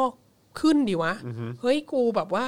ทำไปตั้งเยอะอะ คือเราพัฒนาดูซิทางใต้ของเราเนี่ยเราแบบช่วยกันแล้วก็เครือข่ายคนพ้นทะเลช่วยกันโน้นนี้นั้น เราสามารถมีทางรถไฟได้โดยที่รัฐบาลไม่ไม่เหลียวแลโน้นนี้อะไรเงี้ยปักกิ่งไม่สนใจเรา แต่เราก็ดูแลของเราได้เสร็จแล้วปักกิ่งจะมาฮุบไปใช่ไหมแล้วที่สำคัญคืออย่างที่บอกว่าในกลุ่มในกลุ่มพวกกรรมกรรถไฟอะก็มีพวกสมาคมลับเยอะเป็นพี่น้องร่วมสาบานกันใช่ไหมอีพวกนี้ก็แบบก็ทำให้เครือข่ายของการต่อต้านน่ะมัน เป็นรูปธรรมอย่างมากใช่ไหมแล้วดังนั้นน่ะจริง ๆ ตั้งแต่เดือนสิงหาและก็มีการปะทะกันของกลุ่มที่ต่อต้านต่อต้านการเอารถไฟทางใต้ไปยกให้ต่างชาติบริษัทต่างชาติเนี่ยแล้วก็ออกมากันเป็นหมื่นเลยนะ แล้วก็มีการปะทะแบบปะทะแบบลบกันเลยอะครับก็เลยรัฐบาลก็เลยส่งทหารมาเพิ่มเอ่อที่ที่บูฮั่นนะฮะแล้วก็ไอกองทหารอันนี้ก็ไปปราบผู้ชุมนุม ต่างๆ นานาก็มีคนเสียชีวิตไปปริมาณหนึ่งก็ท้ายที่สุดก็ปราบได้ แต่ไอทหารที่มาเติมที่บูฮั่นเนี่ย ส่วนหนึ่งมันก็เป็นทหารที่ไม่ชอบรัฐบาลไงมันก็มีความคิดอยากปฏิวัติมันก็มีอะไรด้วยแล้วอะแล้วมันก็เลยมาแบบว่ามาแจมกับกลุ่มที่วูฮั่นที่มันก็มีความคิดอะไรของมันขึ้นมา แล้วมันก็เลยไปกันใหญ่ แล้วก็นั่นแหละนำมาซึ่งเหตุที่เกิดอุบัติเหตุมีการระเบิดขึ้นมาในในที่พักทหารที่หูฉางเนี่ย แล้วก็ก็เลยแบบ กลุ่มใหม่กลุ่มเก่าก็เลยเฮ้ยเอาเลยเราเราปฏิวัติดีกว่า แล้วก็ แล้วก็เอ่อก็เลยนำไปสู่การปฏิวัตินะฮะที่แล้วทีนี้พอพอกลุ่มทหารที่หูฉางเนี่ยที่ที่ในเมืองอู่ฮั่นเนี่ยที่เขาแบบลุลุกขึ้นมาปฏิวัติแล้วอะ่ะ ก็เลยกลุ่มรถไฟเดิมที่โดนปราบไปรอบที่แล้ว ก็เลยมาช่วยสนับสนุนด้วย แล้วก็ตอนหลังก็ได้รับการสนับสนุนจากกลุ่มพวกในายทุน แล้วก็เขาเรียกอะไรมูลนายท้องถิ่นที่แบบที่เสียผลประโยชน์จากไอ้กรณีรถไฟอันนี้อะแล้วก็ที่รู้สึกไม่พอใจกับการที่แบบแม่งรัฐบาล กูบริจาคไปเยอะมากแล้วแล้วรัฐบาลไม่รับผิดชอบแล้วเสร็จแล้วก็จะต้องเกิดความวุ่นวายอันนี้อีกอะไรเงี้ยคือทีนี้พอพอมันรวมกันหลาย ๆ ฝ่ายใช่ไหมมีทั้งในายทุนต่างชาติ คือในคนจีนที่อยู่นอกประเทศ มีทั้งในายทุนภายในประเทศที่อยู่ในท้องถิ่น มีทั้งพวกศักดินาเก่าที่ที่เป็นเจ้าขุนมูลนายอยู่ในอยู่ในท้องถิ่นเหล่านี้ก็สนับสนุนด้วย มีทั้งแรงงานรถไฟ มีทั้งกองทหารที่ที่ปลดแอกขึ้นมาอะไรเงี้ยย้ายข้างเออ ก็ ก็เลยทีนี้มันก็เลยไปกันใหญ่เลย แล้วก็เมืองต่างๆ เมืองสำคัญต่างๆ ในทางใต้ทางใต้ของจีน ซึ่งถามว่าทางใต้ในที่นี้ความหมายนี่คืออะไรก็คือใต้แม่น้ำแยงซีลงมาแม่น้ำแยงซีมันจะอยู่แบบเกือบกลางประเทศใช่ไหมครับก็ก็ไปก็ก็ฝ่ายกบฏก็ยึดได้ยึดได้เยอะขึ้นเรื่อยๆเรื่อยๆนั่นแหละ จนนำมาซึ่งวันที่ 18 ธันวาคม ที่เขาก็เลยจะต้องมาคุยกัน ทีนี้ไอ้วันที่ 18 ธันวาคมนี้คืออะไรก็คือว่า ก็คือว่าฝ่ายกบฏเนี่ยคือซุนยะเซนพอรู้ว่าเกิดเหตุนี้ก็รีบรีบแจวเรือกลับมาเมืองจีนเลย แล้วก็รู้สึกว่าแบบ เออ เราก็ยึด เราก็ยึดทางใต้ได้อะแต่ว่าเราไม่มีโครงสร้างทหารมากพออะที่จะล้มราชวงศ์ได้อะแล้วถ้าเราอยู่ต่อไปอย่างนี้เรื่อยๆอะเราก็อาจจะจบลงเหมือนกบฏไทยผิงอะกบฏไทยผิงเนี่ยก็ยึดขึ้นไปได้จนถึงแม่น้ำยางซีแล้วก็สถาปนาเมืองหลวงที่หนานจริงนะแต่ว่าก็อยู่ได้ไม่นานน่ะเพราะว่า เพราะว่าโครงสร้างทหารส่วนใหญ่อะมันกองทัพส่วนใหญ่มันยังเป็นของราชวงศ์อยู่อะไรเงี้ยทีนี้ราชวงศ์ก็อาจจะถ้าเขารวมตัวเอากองทัพอะไรทั้งหมดมาจริง ๆเขาก็ท้ายที่สุดเขาก็อาจจะปราบได้ใช่ไหมแล้วก็การที่การที่ยังตั้งประเทศไม่ได้อะการที่ยังเป็นกลุ่มกบฏอยู่เนี่ยการจะเก็บภาษี การจะทำการค้ากับต่างประเทศ การจะได้รับ คือหาเงินก็ลำบากอะ่ะ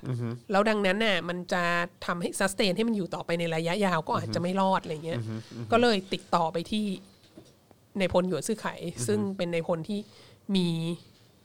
มีกำลังทหารเยอะมาก แล้วก็มีอิทธิพลเยอะมากอยู่ในปักกิ่งอะให้มาคุยกันว่าจะยังไงดี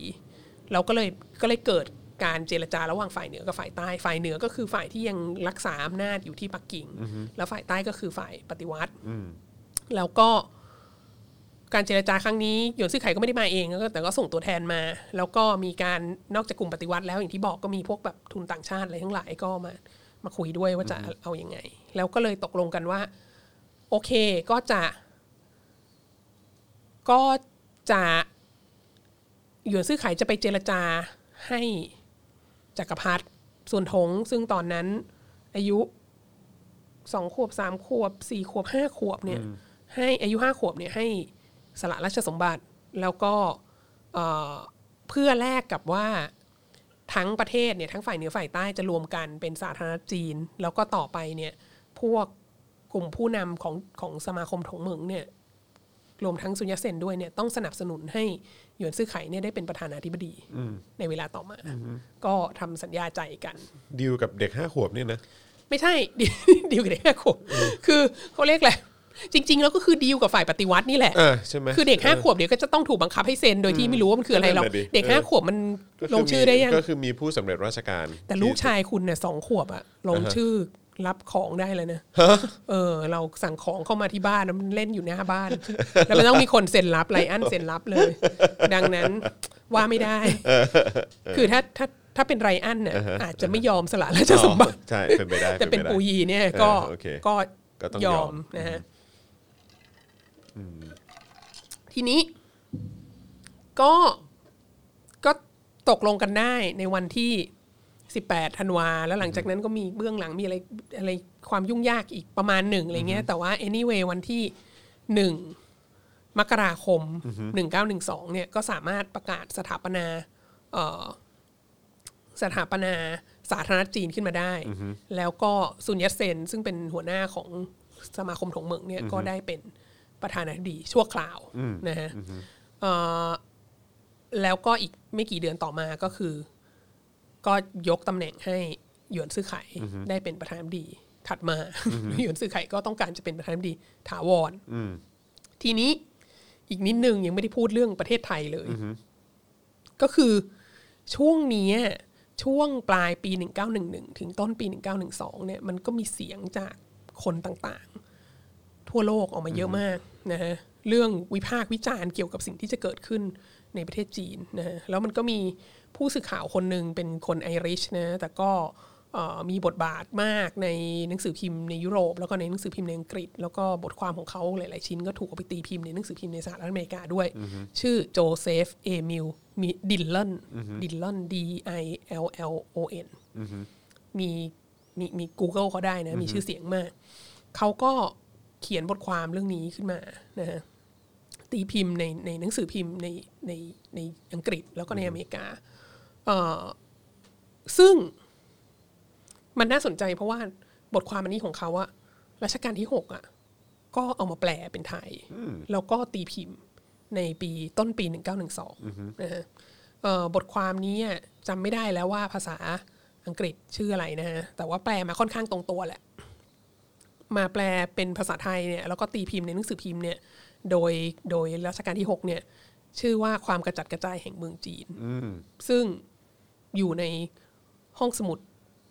จุฬานะฮะอยู่ในห้องกลางสามารถไปอ่านได้นะ แล้วก็ก่อนที่จะเข้าไปถึงเนื้อหา ก็มีเหมือนคำนำซึ่งรัชกาลที่ 6 ก็บอกว่า ก็เนี่ยถ้าฉันพูดว่าการปฏิวัติมันไม่ดีอะคนก็จะหาว่าฉันพูดเพราะว่าฉันเป็นกษัตริย์ ดังนั้นน่ะเดี๋ยวจะเอาที่ ชอบฟังแต่ที่ฝรั่งมันพูดใช่ไหมจะเอาที่ฝรั่งมันพูดอะมา แปลให้ฟังก็แล้วกัน ว่าฝรั่งก็คิดว่าไม่ควรมีการปฏิวัติเหมือนกันอะไรอย่างนี้เออ คือแบบน่าสนใจ แล้วเอมิลดิลลอนเนี่ยเขาก็โจเซฟเอมิลดิลลอนเนี่ยเขาก็เขียนไอ้เรื่อง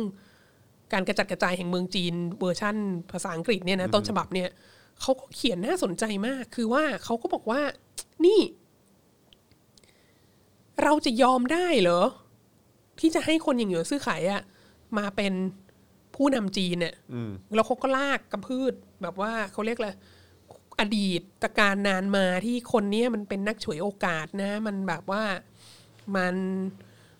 ไม่รีรอเลยที่จะฆ่าเพื่อนร่วมชาติจำนวนเยอะมากตอนที่มันปราบกบฏนักมวยและโน่นนี่นั่นอะไรเงี้ยคือเหมือนแบบเมื่อก่อนเห็นพวก conservative ในวังหลวงมีอิทธิพลก็ทำตัวเป็น conservative พอตอนหลังพอแบบตัวเองจะได้โอกาสขึ้นมา พอเป็นใหญ่เป็นโตขึ้นมาได้ เพราะเพราะตามใจ conservative เนี่ยเสร็จแล้วก็มามาตีตัวออกห่างแล้วก็มาแบบมาหัวกับฝ่ายปฏิวัติอะไรเงี้ยแล้วเสร็จแล้วคนคนเนี้ยก็จะมาเป็นผู้นำของจีนเนี่ยก็คือแบบ เราก็จะได้ผู้นำที่แบบเป็นจอมเผด็จการเป็นเผด็จการทหารที่แบบ ความรู้ก็ไม่ค่อยมี คุณธรรมก็ไม่ค่อยมีอะไรเงี้ย แล้วจุดยืนไม่มีจุดยืนก็ไม่มีอะไรเงี้ย แล้วก็ที่น่าสนใจอีกอย่างก็คือ คือตอนที่คือคิดว่า คิดว่ารัชกาลที่หกเนี่ยแปลหลังจากที่ดิลลอนตีพิมพ์ไปสักพักหนึ่งแล้วอะเพราะว่าในน้ำเสียงของดิลลอนมันฟังราวกับว่าชาติตะวันตกยังสามารถแทรกแซงได้อะสิ่งที่ดิลลอนบอกก็ก็คือบอกว่า ราชวงศ์ชิงอะมันจะดีจะช่วยยังไงอะมันก็ยังเป็นโครงสร้างการปกครองของรัฐน่ะแล้วมันก็ยังจัดการให้แบบมีการเจรจาลงนามสนธิสัญญาโน่นนี่นั้นได้ แล้วมันก็ยังยอมที่จะจ่ายหนี้คือถึงมันจะถังแตกหรืออะไรก็ตาม มันก็มันก็ยินยอมที่จะจ่ายหนี้เราต่อไป แล้วเราก็ยังทำการค้ากับมันได้ แล้วก็ได้แบบว่า มีรายได้อะไรจากการค้ากับจีนเยอะอะซึ่งเราสามารถคุยกับรัฐบาลได้เรารู้ว่าเราจะไปคุยกับรัฐรัฐบาลราชวงศ์ชิงอะเราต้องคุยยังไงผ่านโปรซีเจอร์ยังไงมีกระทรวงมีโน้นมีนี่นี่นี่นี่เนี่ยแต่ถ้าแบบทุกอย่างเหล่านั้นมันล่มสลายหมดเลยอะประเทศจีนมันจะต้องแบบมันจะต้องเกิดการกระจัดกระจายแห่งเมืองจีนขึ้นมา ก็คือว่าแบบทีนี้ถ้าเผื่อว่ามันแยกออกเป็นรัฐขุนศึกอะไรต่าง ๆ เยอะแยะมากมายอะ แล้วชาติตะวันตกจะไปทำการค้าจะไปอะไรเงี้ยจะติดต่อกับใคร แล้วจะพูดกับไอ้ผู้ปกครองรัฐขุนศึกพวกนี้รู้เรื่องไหม เพราะว่าอย่างน้อยราชวงศ์ชิงอะมันก็อยู่มายาวนานแล้วใช่ไหม มันก็เข้าใจว่าในโลกมันมีประเทศต่างๆ และประเทศต่างๆ ก็มีวัฒนธรรมต่างๆ แล้วก็มันก็เข้าใจวัฒนธรรมของชาติตะวันตกที่มาค้าขายกับมันมาเป็นร้อยปีแล้วประมาณหนึ่งอะแต่ถ้าเกิดมันเกิดมีรัฐเอกราชขึ้นมาแต่ในตอนในของประเทศโน้นนี้นั้นที่ครอบครองทรัพยากรอะไรอย่างเงี้ยเราพูดกับมันไม่รู้เรื่องอะ แล้วก็จึงเราก็จะมีปัญหานะ ดังนั้นความล่มสลายความกระจัดกระจายของเมืองจีนเนี่ย มันจะเป็นปัญหาใหญ่มากสำหรับสำหรับประชาติตะวันตกนะ ดังนั้นแบบคิดดีๆ ว่าจะแบบควรจะสนับสนุนไอ้ฝ่ายปฏิวัตินี้ไหมอะไรเงี้ยก็ท้ายที่สุดก็ไม่ ก็ไม่ประสบความสำเร็จนะฮะก็ก็เป็นอย่างที่เรารู้กันก็คือว่าเอ่อหยวนซื่อไข่ก็ขึ้นมาเป็น ประธานาธิบดีนะในกลางปี 1912 แล้วก็จัดการยกเลิกห้ามมีพักการเมืองฝ่ายค้านห้ามคือแบบเลือกตั้งมีการเลือกตั้งก็ยกเลิกผลเลือกตั้งจัดการ assassinate อีกคนที่มันชนะเลือกตั้งแล้วอะไรเงี้ยคือ แล้วก็กลุ่มพวกผู้นำการปฏิวัติรวมทั้งซุนยัตเซนเองก็ต้องหนีออกนอกประเทศอะไรเงี้ยต่าง ๆ นานาเอ่อสองปีหลังจากนั้นปี 1914 มั้งเอ่อรัชกาลที่หกก็ ตีพิมพ์บทความอีกอีกฉบับหนึ่งดิฉันก็ชอบมากชื่อ ว่างตีองค์ใหม่ว่างตีองค์ใหม่เนี่ยก็ตีพิมพ์ตีพิมพ์ในในหนังสือพิมพ์เหมือนกัน แล้วพระองค์ท่านก็บอกว่าก็นี่ไงว่างตีองค์ใหม่ก็คือหยวนซื่อไข่ตอนนี้หยวนซื่อไข่ก็จะสถาปนาตัวเองเป็นจักรพรรดิแล้ว มันก็ไม่เห็นจะมีอะไรเกิดขึ้นเลยคือแบบ การปฏิวัติมันก็มันมันก็แค่ลมปากอะไรเงี้ย พอท้ายที่สุดมันก็ต้องต้องกลับมาเป็น strong man ต้องกลับมาเป็น คือหยวนซื่อไข่ก็แค่ตั้งราชวงศ์ใหม่แล้วตัวเองก็เป็นปฐมจักรพรรดิของราชวงศ์ใหม่นี้ขึ้นมา มันก็เหมือนเดิมนั่นแหละ เออ แล้วก็ใครๆฝ่ายปฏิวัติและหัวก้าวหน้าอะไรต่างๆ ก็ก็ด่า อันอันนี้อยู่ในอยู่ในพระราชนิพนธ์วังวังตีองค์ใหม่นะด่าหยวนซื่อไข่ว่าแบบบรมหน้าด้านอะไรเงี้ยบรมนาถด้าเอนอบรมนาถด้านเนี่ย แต่ว่าเอ่อรัชกาลที่หกเขาเขาจะเป็นอัศวพาหุเนี่ยนะประการนั้นอัศวพาหุก็บอกว่า เอ่อ ถ้าไปดูประวัติของผู้นำที่ยิ่งใหญ่ของโลกอะแล้วที่สามารถแบบรวบรวมบ้านเมืองเป็นปึกแผ่นได้อะก็ทุกคนก็บรมนาถด้านทั้งนั้นแหละอะไรเงี้ยคืออจังหวะนี้แบบมันต้องอาศัย strong man อะไรเงี้ยแล้วก็อีกอย่างก็คือ ถ้าไม่อยากได้จักรพรรดิที่บรมนาถด้านเหมือนเหมือนหยวนซื่อไข่อะแล้วไปล้มราชวงศ์ชิงทำไมอะไรเงี้ย คือแบบทำไมไม่คิดให้ดีๆก่อนว่าล้มราชวงศ์เสร็จแล้วจะไปไหนต่ออะไรเงี้ย ดูซิพอล้มราชวงศ์แล้วเละเลยก็เละเลย แล้วก็มี จักรพรรดิองค์มีว่างตีองค์ใหม่ที่แบบว่าบรมนาถด้านนี้ขึ้นมาอีกอะไรเงี้ยเพราะฉะนั้นก็ไม่ควรล้มแต่ต้นใช่อะอย่างงี้ไม่ควรล้มแต่ต้น ฉันบอกเธอแล้วอะไรเงี้ยก็เออก็เลยก็ก็เป็นเช่นนั้นนะฮะเอ่ออ๋อและอีกอันนึงที่น่าสนใจมาก ก่อนจะก่อนจะจบรับรับฟังความเห็นของทุกคนก็คือว่าเอ่อตอนที่เจรจากันหลังจากวันที่ 18 ธันวาใช่ไหมที่แบบหยวนซื่อไขมาเจรจากับ ส่งตัวแทนมาเจรจากับฝ่ายปฏิวัติเนี่ยว่าว่าจะช่วยว่าจะแปรพักว่าจะไปเจรจาให้ให้เอ่อจักรพรรดิเนี่ยสละราชสมบัติใช่ไหมจริง ๆ แล้วสิ่งที่เกิดขึ้นก็คือภายในครึ่งหลังของเดือนธันวานั่นแหละ ก็ก็จัดการย้ายจักรพรรดิเนี่ยไปอยู่ในตำหนักเล็กลงอันหนึ่งเขาเรียก New Summer Palace นะครัฮะบแล้วก็ให้จักรพรรดิอะ ปกครองประเทศอยู่ในนั้นน่ะคือแยกออกมาเหมือนเหมือนเป็นเหมือนเป็นประเทศเล็ก ๆ แต่ว่าไม่ได้มีอำนาจปกครองอะไรเงี้ยก็คือ รัฐบาลของราชวงศ์ชิงก็คือล้มล่มสลายไป แต่ก็เอาจักรพรรดินี้มาอยู่ในอีกเหมือนเมืองจำลอง เล็ก ๆ อันหนึ่งที่อยู่ในบริเวณในพระราชวังต้องห้าม แล้วก็จักรพรรดิก็ก็อยู่ในนั้นไป เออ แล้วก็ได้รับการเลี้ยงดูจ่ายค่าเลี้ยงดูปีละเท่าไหร่เท่าไหร่ก็ว่าไปอะไรเงี้ย แล้วก็จริง ๆจักรพรรดิ องค์สุดท้ายเนี่ยมาลงนามในการสละราชสมบัติจริงๆอะในปี 1912 กุมภาพันธ์ 1912 คือหลังจากที่สถาปนาสาธารณรัฐขึ้นมาแล้ว แล้วก็แล้วก็อยู่อยู่ในฐานะอะไรก็ไม่รู้อะจักรพรรดิของของบ้านตุ๊กตาอันเนี้ยจนถึงปี 1923 นะฮะก็ถึงได้ ช่วงปี 1923 ก็มีความวุ่นวายเกิดขึ้น คือเราก็เคยพูดในในรายการนี้แล้วว่าหยวนซื่อไข่เนี่ยก็เป็นจอมเผด็จการและพยายามตั้งตัวเองเป็นจักรพรรดิแล้วก็แต่ว่าอยู่มาได้ถึงแค่ปี 1916นะฮะก็คือ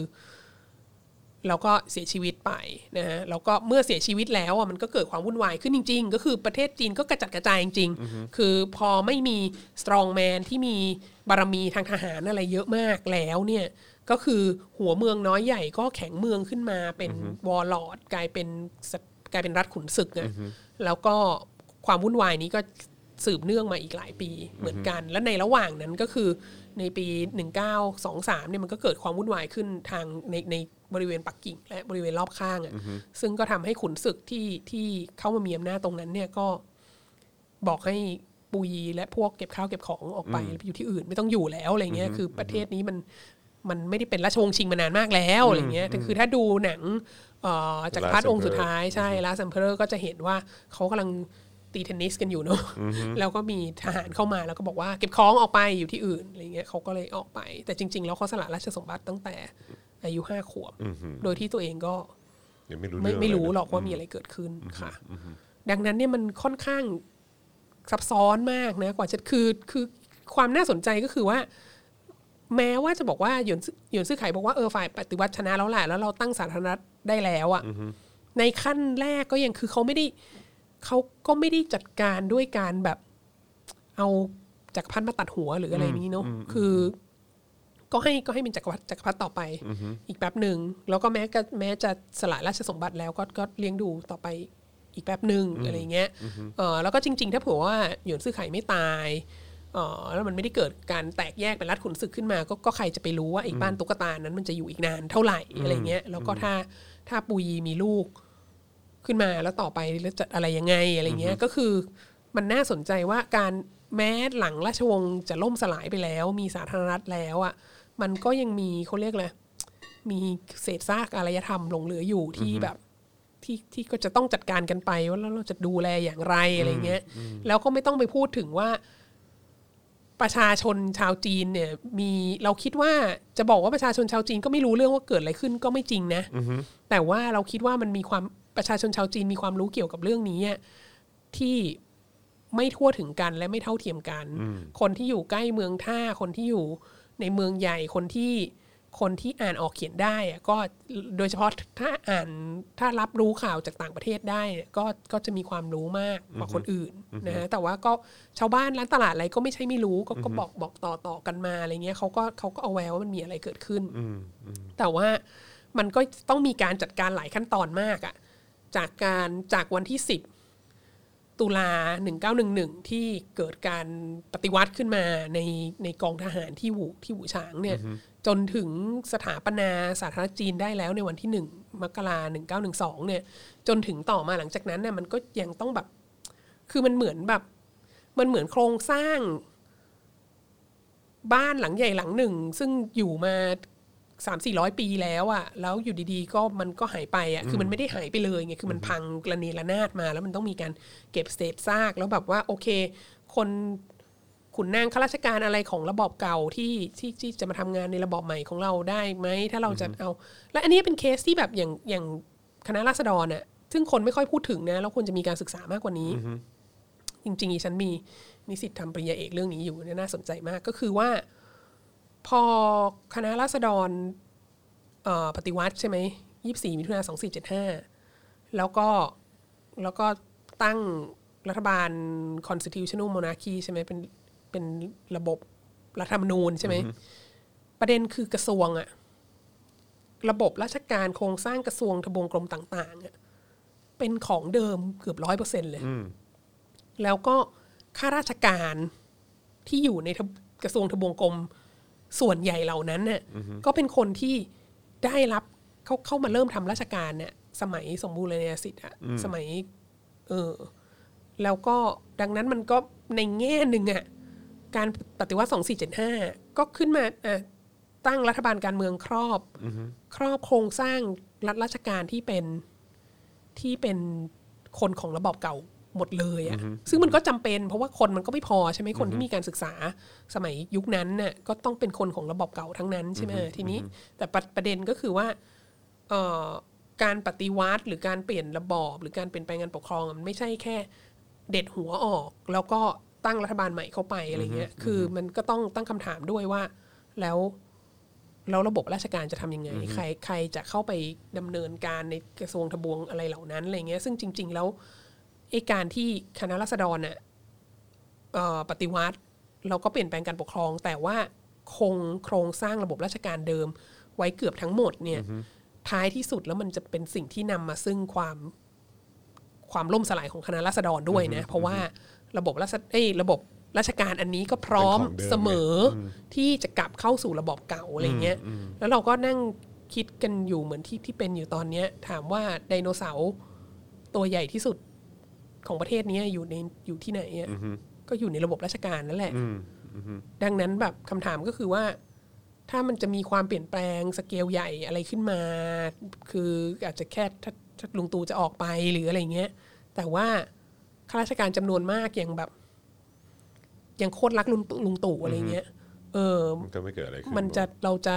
ประเทศมันจะเดินหน้าไปได้จริง ๆ หรือเปล่าอะไรเงี้ยค่ะ คือมัมันนต้องคำนึงถึงจุดนี้ด้วยนะ ใช่ คือการเปลี่ยนระบอบหรือการเปลี่ยนโครงสร้างประเทศเนี่ยถ้าเราดูแค่จากของจีนเมื่อเมื่อร้อยกว่าปีที่แล้วก็ก็เห็นแล้วว่ามัน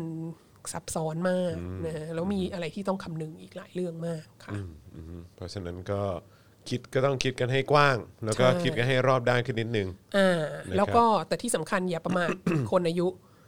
วัยรุ่นตอนปลายวัยทำงานตอนต้นนะฮะสิบสิบเจ็ดถึงยี่สิบหกเนี่ยคุณอย่าไปบอกว่าเสียภาษีเท่าไหร่อะออกมาโวยวายเนี่ย แต่คือไม่ได้นะฮะเพราะว่าคนเหล่านี้แหละคือคนที่ผลักให้โลกนี้หมุนไป แล้วพอหลังจากนั้นมันนักต่อนนัก ใช่พอหลังจาก ปฏิวัติอันนั้นแล้วเราเราเคยพูดเรื่องขบวนการวันที่ 4 พฤษภาคม 1919 แล้ว ในรายการนี้นะฮะก็คือกลุ่ม 4 พฤษภาคมก็คือกลุ่มวัยนี้อีกเช่นเดียวกัน แล้วก็หลังจากนั้นกลุ่มที่ที่ขับเคลื่อนพรรคคอมมิวนิสต์ในช่วงแรกก็คือกลุ่มวัยใกล้ๆนี้แหละ 20 กว่านี่แหละ ดังนั้นก็นี่แหละค่ะ ถูกกลุ่มแล้วค่ะที่ขับเคลื่อนประเทศเราอยู่ตอนนี้ค่ะน่าสนใจครับน่าสนใจนะครับเอ่อ คุณอดิเรกบอกว่าไดโนเสาร์ก็คือระบบราชการ โอ้โหถูกใจมากครับเออนะฮะเอ่อจอมเผด็จการข้าราชการส่วนใหญ่โดนกดอืมคุณเปลี่ยนยุคเปลี่ยนสมัยว่าททหารเท่านั้นครับที่จะทำให้เปลี่ยนได้เหมือน 2475 แหละ สองสี่เจ็ดห้าคณะรัษฎรก็ไม่ใช่ทหารทั้งหมดเนาะแต่คือใช่อันนี้เห็นด้วย อันนี้ก็เป็นอีกอีกอย่างหนึ่งที่เราจะเรียนรู้จากจีนได้ก็คือว่า ก็คือว่าท้ายที่สุดแล้วการปฏิวัติจีนปีหนึ่งเก้าหนึ่งหนึ่งเนี่ย มันก็โดนแฮปไปโดยหยวนซื่อไข เพราะว่ากลุ่มปฏิวัติเนี่ยไม่มีกองทัพเป็นของตัวเองอย่างเป็นเรื่องเป็นราว แล้วก็เป็นเหตุให้หลังจากหยวนซื่อไขตายแล้ว แล้วหลังจากที่ซุนยัตเซนสามารถกลับมา แล้วก็แล้วก็ตั้งรัฐบาลของตัวเองเป็นขุนศึกขึ้นมาในปีพันเก้าร้อยี่สิบเอ็ดเนี่ย ก็เลยตั้งเป็นรัฐบาลทหารเลยค่ะซุนยัตเซนกลับมารอบสองนี่คืออย่างแรกที่ทำคือ ตั้งโรงเรียนในร้อยแล้วก็ตั้งกองทัพ คือถ้าเราจะปฏิวัติเนี่ยเราต้องมีกองทัพ ไม่งั้นถ้าเรายืมจมูกคนอื่นหายใจไปขอยืมทหารคนนั้นคนนี้เดี๋ยวเราจะโดนแฮปอันนี้ก็ อันนี้ก็เป็นอันหนึ่งที่น่าสนใจนะ ก็คือว่าการปฏิวัติเปลี่ยนระบอบเนี่ย ไม่มีกำลังทหารเนี่ย มันยากอืมแต่ก็ไม่ทั้งนี้ก็ไม่ได้บอกว่า เราก็ไม่เห็นด้วยถ้าจะบอกว่ามีแต่ทหารอย่างเดียวเท่านั้นที่ทำได้ เพราะคือว่าก็มันก็เออมันมันก็ไม่ใช่อย่างนั้นเสียทีเดียว ใช่ใช่มันก็ต้องมีมีแนวคิดมีความรู้เรื่องอะไรอื่น ๆ อีกหลายอย่าง แล้วโดยเฉพาะในโลกปัจจุบันเนี่ยถ้าจะถ้าจะเปลี่ยนระบอบแล้วตั้งตั้งรัฐบาลใหม่อะไรขึ้นมาเนี่ย คุณก็ต้องมีคนที่จะพูดกับ กับคนต่างชาติรู้เรื่องใช่ไหมคุณก็ต้องมีคนที่จะทำด้านการต่างประเทศให้มันเป็นที่น่าเชื่อถืออจะยังไง คุณก็ต้องมีคนที่จัดการกับเศรษฐกิจที่มันกำลังจะล่มที่มันล่มสลายไปแล้วอะยังไงอะคุณจะทำยังไงให้ แล้วที่สำคัญที่สุดถ้าคุณจะตั้งประเทศใหม่ขึ้นมาให้เป็นที่ยอมรับอะคุณต้องใช้หนี้ด้วยนะเออหนี้สาธารณะที่มหาศาลอยู่ทุกวันเนี้ย มันไม่ใช่ว่าคุณจะตั้งประเทศหกใหม่จุดมาแล้วเจ็ดคุณล้านล้านครับ เออไม่ใช่คุณคุณจะเอารัฐบาลนี้ออกแล้วจะไม่ต้องจ่ายหนี้นะเพราะว่าถ้าคุณไม่จ่ายหนี้อะนานาชาติเขาก็คุณก็ไม่ไม่มียอมเครรัดิบ ตความน่าเชื่อถือ เขาก็ไม่ยอมรับคุณเป็นประเทศหรอก ใช่ เพราะว่าคุณไม่จ่ายหนี้เขาจะยอมรับเฉพาะคนที่จ่ายหนี้เท่านั้นใช่ใช่ค่ะก็คุณรัศดร63บอกว่า ก็มีกองทัพไง กองทัพประชาชนนี่เออจะต้อง เออคือคือคือก็ไม่รู้เหมือนกันว่าว่า ว่าคือการปฏิวัติในแต่ละที่เขาก็มีวิธีการที่ต่างๆ กันเนอะเออถ้าเราไปดูในละตินอเมริกาอะไรเงี้ยหลายๆหลายๆที่กองกำลังเขาก็แบบฝึกทหารขึ้นมาของตัวเองเลยอะไรเงี้ยไม่รู้ว่าจะแบบอย่างที่เราเรียกการ์ดอะไรเงี้ยก็อาจจะแบบเอาไปอาฝึจกจะเป็นแบบเดียวกัน ฝึกเป็นเรื่องเป็นราวหรือก็หลาย ๆ ที่ก็ใช้วิธีการแบบ เออมีมีทหารบางกลุ่มที่เขาแบบมีอุดมการณ์ร่วมกับเราไหมหรืออะไรเงี้ยแล้วก็แล้วก็ดึงทหารให้เข้ามา ร่วมอุดมการณ์ก็ก็มีเหมือนกัน เหมือนประเทศอะไรนะที่เป็นข่าวเบลารุสป่ะที่แบบที่เขาประท้วงประท้วงกันแล้วแบบทหารตำรวจแบบถอดเครื่องแบบแล้วก็ออกมาอยู่ข้างประชาชนอะไรเงี้ยอันนั้นก็เป็นได้อืมครับผมมีคนถามว่าเอ่อทั้งเทปเนี่ยพูดถึงเอ่อเอ่อราชวงศ์ไหนฮะราชวงศ์ชิงค่ะราชวงศ์ชิงนะฮะราค่ะชวงประศ์ชิเทงศจีนค่ะนะครับดูเขาแล้วก็มองเราเท่านั้นเองนะครับก็ผมก็ก็เหมือนเหมือนเอามาเล่าให้ฟังเหมือนแบบ ร้อนเกล้ารัชกาลที่หกเงี้ยที่แบบก็เอามาเล่าให้ฟังเราก็รู้สึกว่าเออนี่มันน่าสนใจครับผมค่ะนะฮะอะโอเคนะครับใครที่เข้ามานะครับย้ำอีกครั้งขอความกรุณานะครับกดไลค์แล้วก็กดแชร์ด้วยนะครับแล้วก็สนับสนุนให้เรามีคอนเทนต์ให้คุณติดตามแบบนี้ได้ทุก ๆ สัปดาห์ทุก ๆ วันนะครับผ่านทางบัญชีกสิกรไทยนะครับ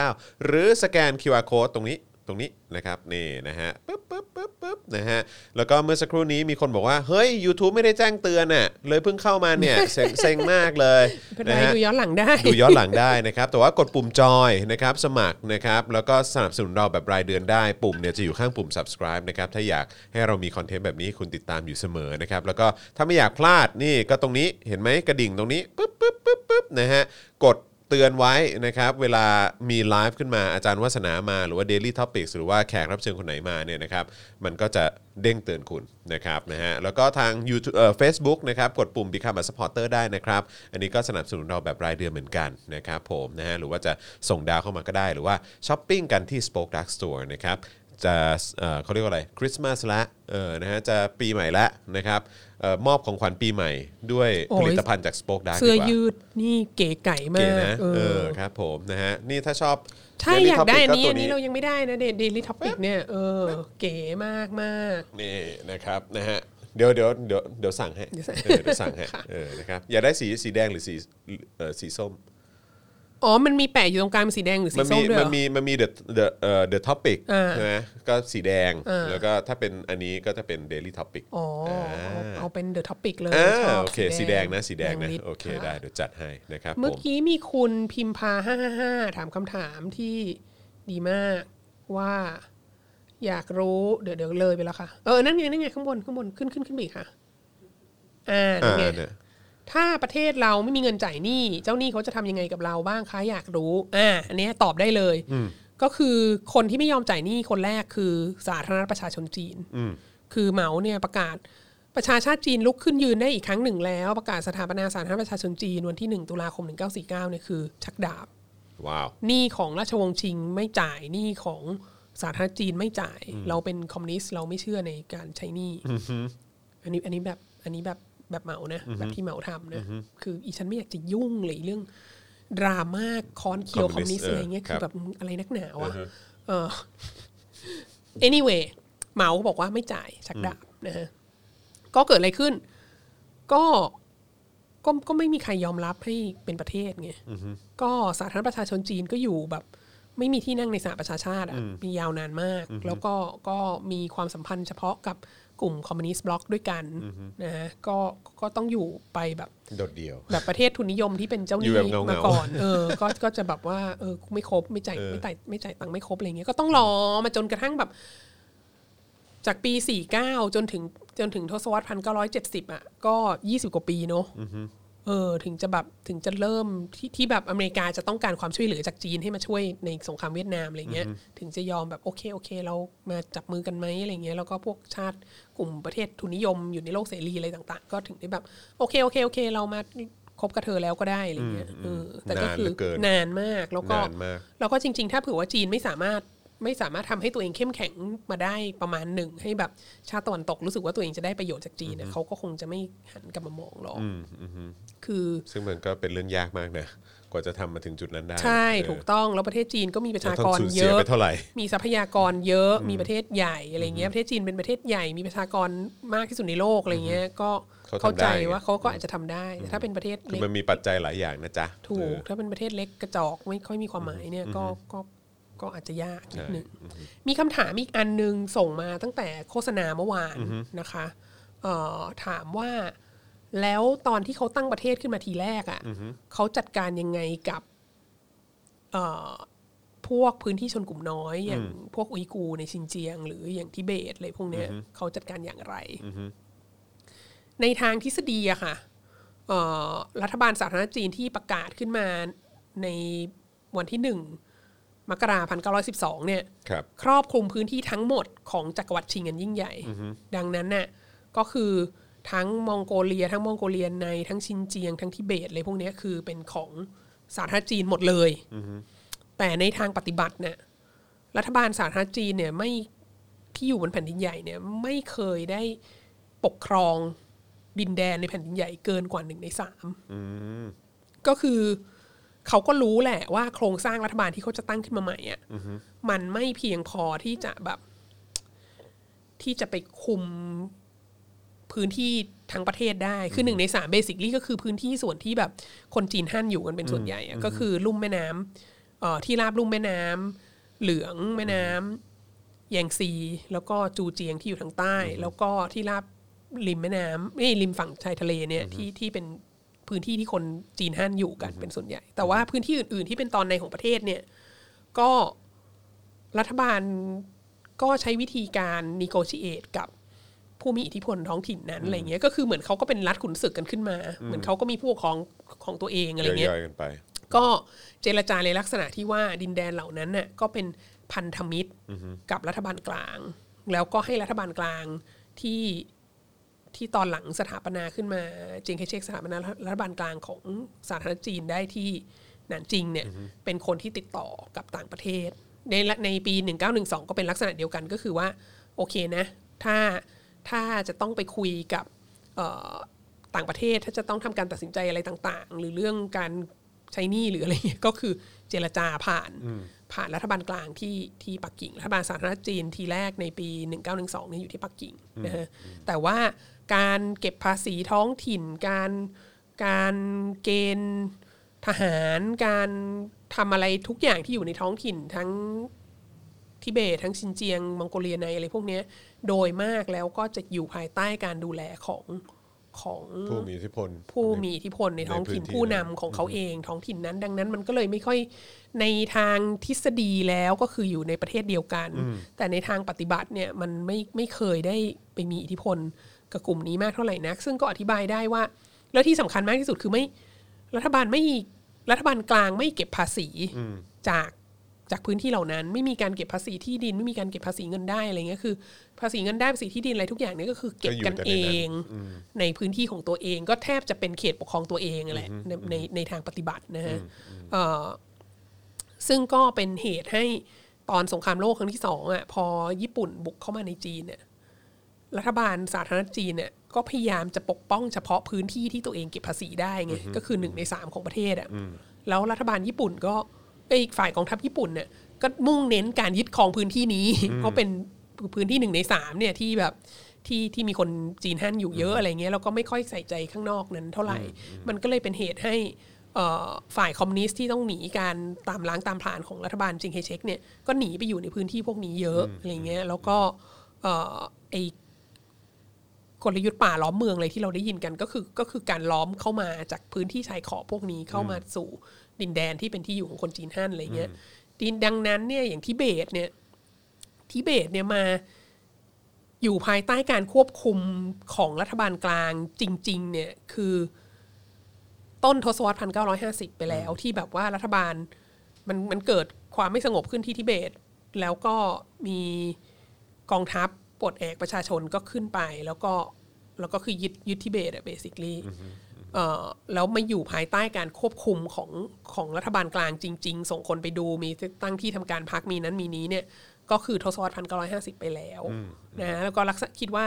เอ่อชินเจียงมองโกลีไนอะไรพวกเนี้ยก็จะเป็นลักษณะเดียวกัน ก็คือกว่าจะเข้ามาอยู่ในความปกครองของรัฐบาลกลางจริง ๆ ก็คือหลังจากที่สาสถาปนาสาธารณรัฐประชาชนจีนขึ้นมาแล้ว ทีนี้ถามว่า เอ้ย อย่างนี้แปลว่าสาธารณรัฐจีนนิสัยดีกว่าหรือเปล่า อันนี้ไม่รู้ บอกไม่ได้คือ มันก็เป็นเช่นนั้นเอง เราอาจจะแต่โดยส่วนตัวเราอะคิดว่าที่เขาปล่อยให้กลุ่มเหล่านั้นปกครองกันเองอะเพราะเขาไม่มีปัญญาไงเออ คือเราคิดว่าถ้าเขามีปัญญาเขาก็คงส่งทหารไปเหมือนกัน แต่ว่าในยุคนั้นเนี่ยคือ สถานการณ์มันงอนแงนมากกว่าจะตั้งประเทศขึ้นมาได้ก็ก็ก็เกือบไม่รอดแล้วอะไรเงี้ยดังนั้นก็คือดิวเท่าที่ดิวได้คือไม่ต้องลบกับมองโก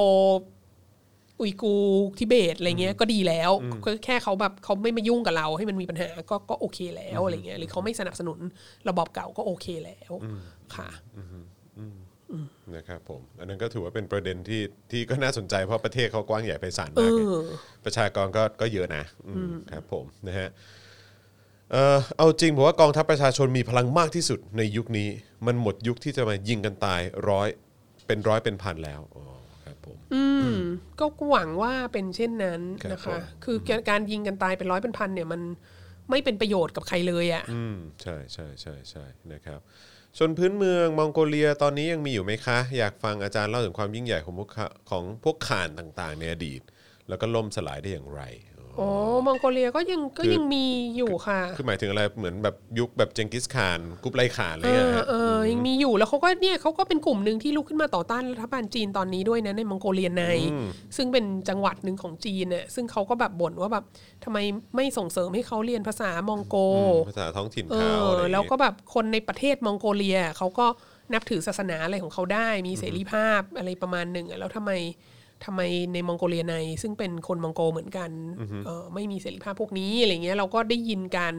ประท้วงการต่อต้านรัฐบาลจากมองโกเลียในมามาเป็นระยะระยะค่ะ ดังนั้นมีอยู่ค่ะ ขอ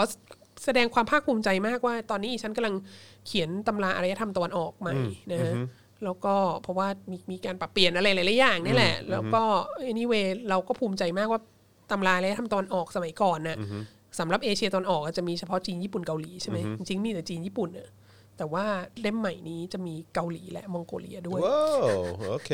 แล้วจะออกไต้หวันมื่อะไรเงี้ยจะออกเมื่อไหร่ฮะก็ก็หวังว่าจะปีหน้าปีหน้านะครับผมนะฮะดีกำลังครับเขียนอยู่ค่ะ เราจะไม่ละเลยมองโกเลียไปจาก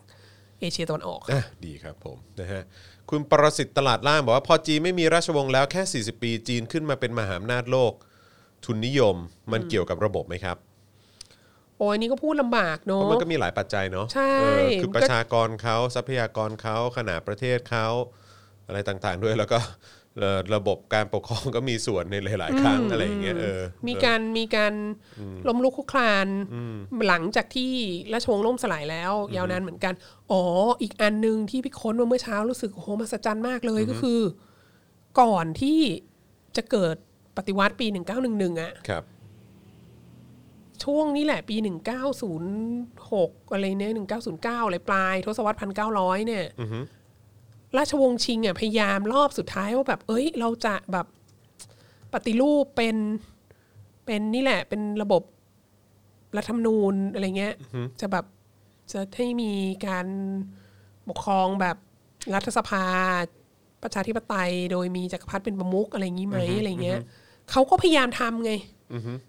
แต่ว่าปัญหาก็คือว่ามันฝรั่งจะเรียกว่า too little too late อะคือเขาก็ตัดสินใจโอเค พวกผู้สำเร็จราชการบอกว่าโอเคเรา เราเราปฏิรูปเลยเราปฏิรูปเลยเราเราจะเป็นประชาธิปไตยแล้วเราจะแบบคืนอำนาจให้มวลชนแล้วเราจะเป็นแบบจักรพรรดิในในภายใต้รัฐธรรมนูญอะไรเงี้ย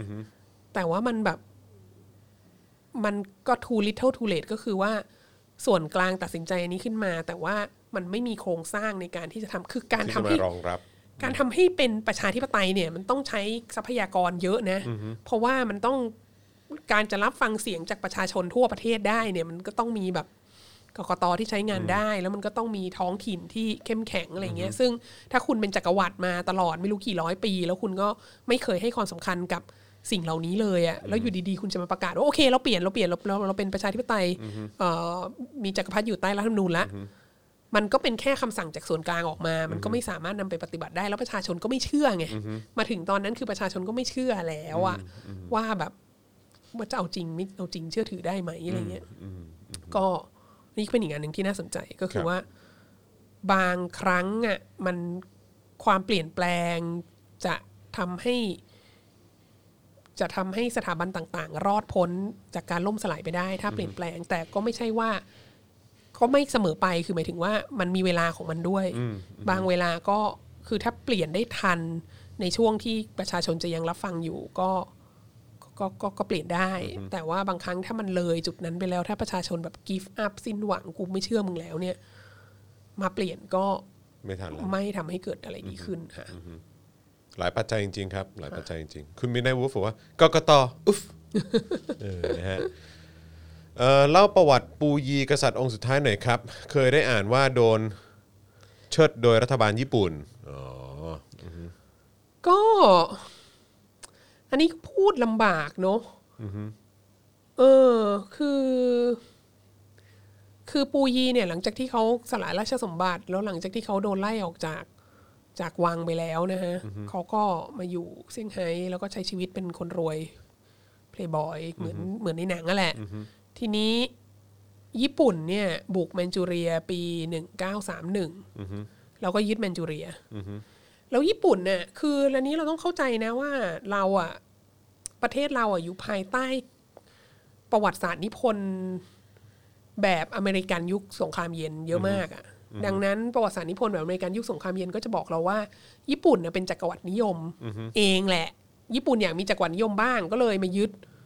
ก็เลยมายึดเอเชีย แล้วอเมริกาก็มาทิ้งระเบิดปรมาณูแล้วก็ชนะญี่ปุ่น แล้วก็เลยแบบว่า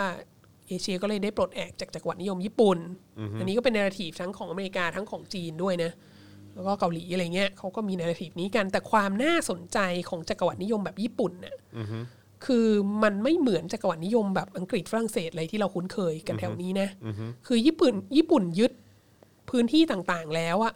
ญี่ปุ่นก็สถาปนาเขาเป็นรัฐเอกราชนะ ก็คือพอยึดยึดแมนจูเรียแล้วก็แบบเฮ้ยแมนจูเรียเนี่ยมันคนละภาษาคนละวัฒนธรรม คนละชาติพันธุ์กับจีนนะเราต้องตั้งให้เป็นประเทศแมนจู ก็เลยตั้งเป็นประเทศแมนจูกัวใช่ไหมแล้วประเทศแมนจูจะให้ใครมาปกครอง ก็ต้องเป็นรัฐบาลที่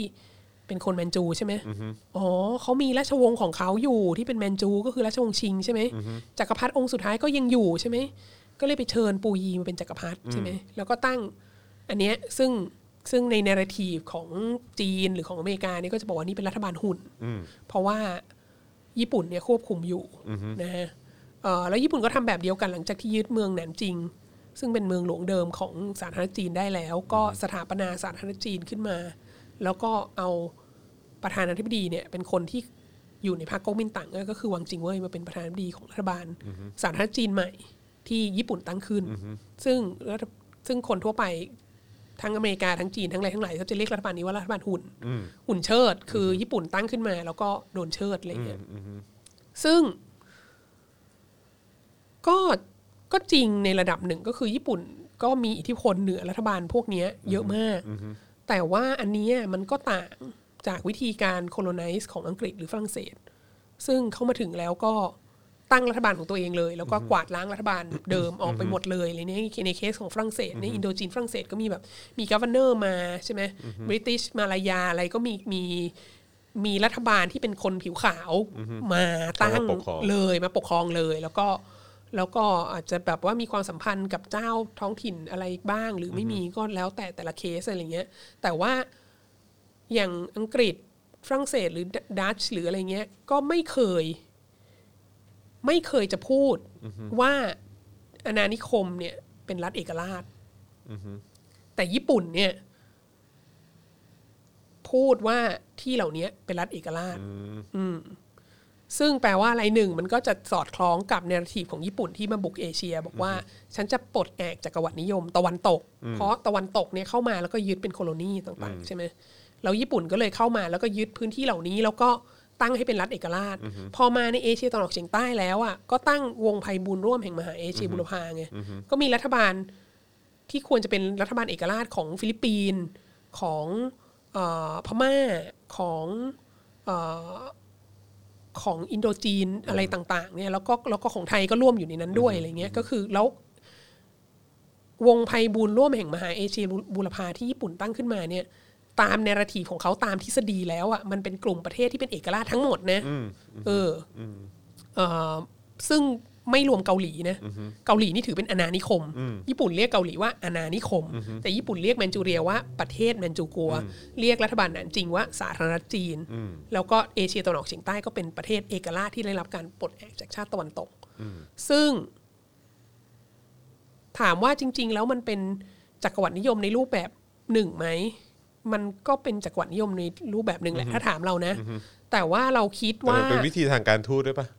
มันเป็นวิธีทางการทูตและอีกอย่างเราลักษณะหนึ่งเราเอางี้เดี๋ยวคืออกำลังนั่งคิดอยู่ไอ้คือพูดฉาบฉาบด้วยการทูตแต่ว่าข้างหลังมันก็ยังมีเรื่องของอำนาจทหารที่เขาก็ยังแข็งแกร่งอยู่ แต่เราก็ไม่รู้นะ เพราะเรามีความรู้สึกว่าจากที่ศึกษาประเทศไทยอะสมัยรัชกาลที่สี่ห้าหกเจ็ดเนี่ย ก็ได้รับอิทธิพลจากเจ้าอาณานิคมเยอะมากนะเยอะมากอะเยอะมากเยอะมากเยอะมากอะคือก็บอกว่าไม่ไม่ไม่ยึดไทยเป็นอาณานิคมเนาะแต่ว่าอังกฤษจะเอาอะไรให้หมดเลยอะอืมเออ แล้วก็อังกฤษก็สนับสนุนเอ่ออำนาจของของราชวงศ์เพื่อให้นึกออกไหมสามารถสามารถเข้าถึงอะไรต่าง ๆ ในประเทศนี้ได้ได้เยอะอะไรเงี้ย ทีนี้แต่อังกฤษ อังกฤษก็ใช้คำว่าเอ่อประเทศไทยไม่เคยเป็นเมืองขึ้นของใคร อังกฤษไม่ได้ colonize ประเทศไทยอะไรเงี้ยแต่ว่าหลังฉากในการคุยกันก็ขออะไร อังกฤษขออะไรก็ให้หมดทุกอย่าง แล้วก็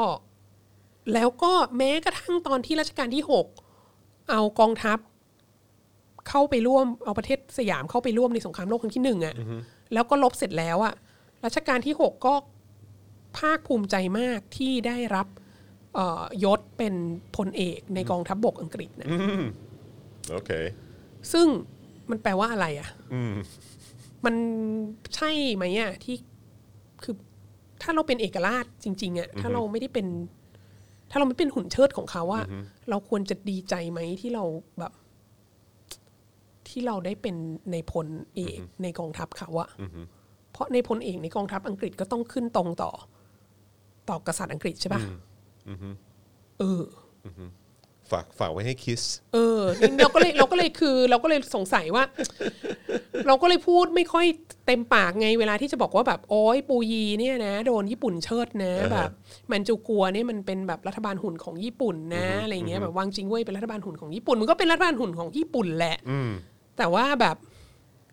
กลับมาดูหนังดูละครแล้วย้อนดูตัว กลับมาดูประเทศไทยอะว่า ศตวรรษที่สิบเก้าเนี่ยเราเป็นรัฐบาลหุ่นของอังกฤษไหมไหม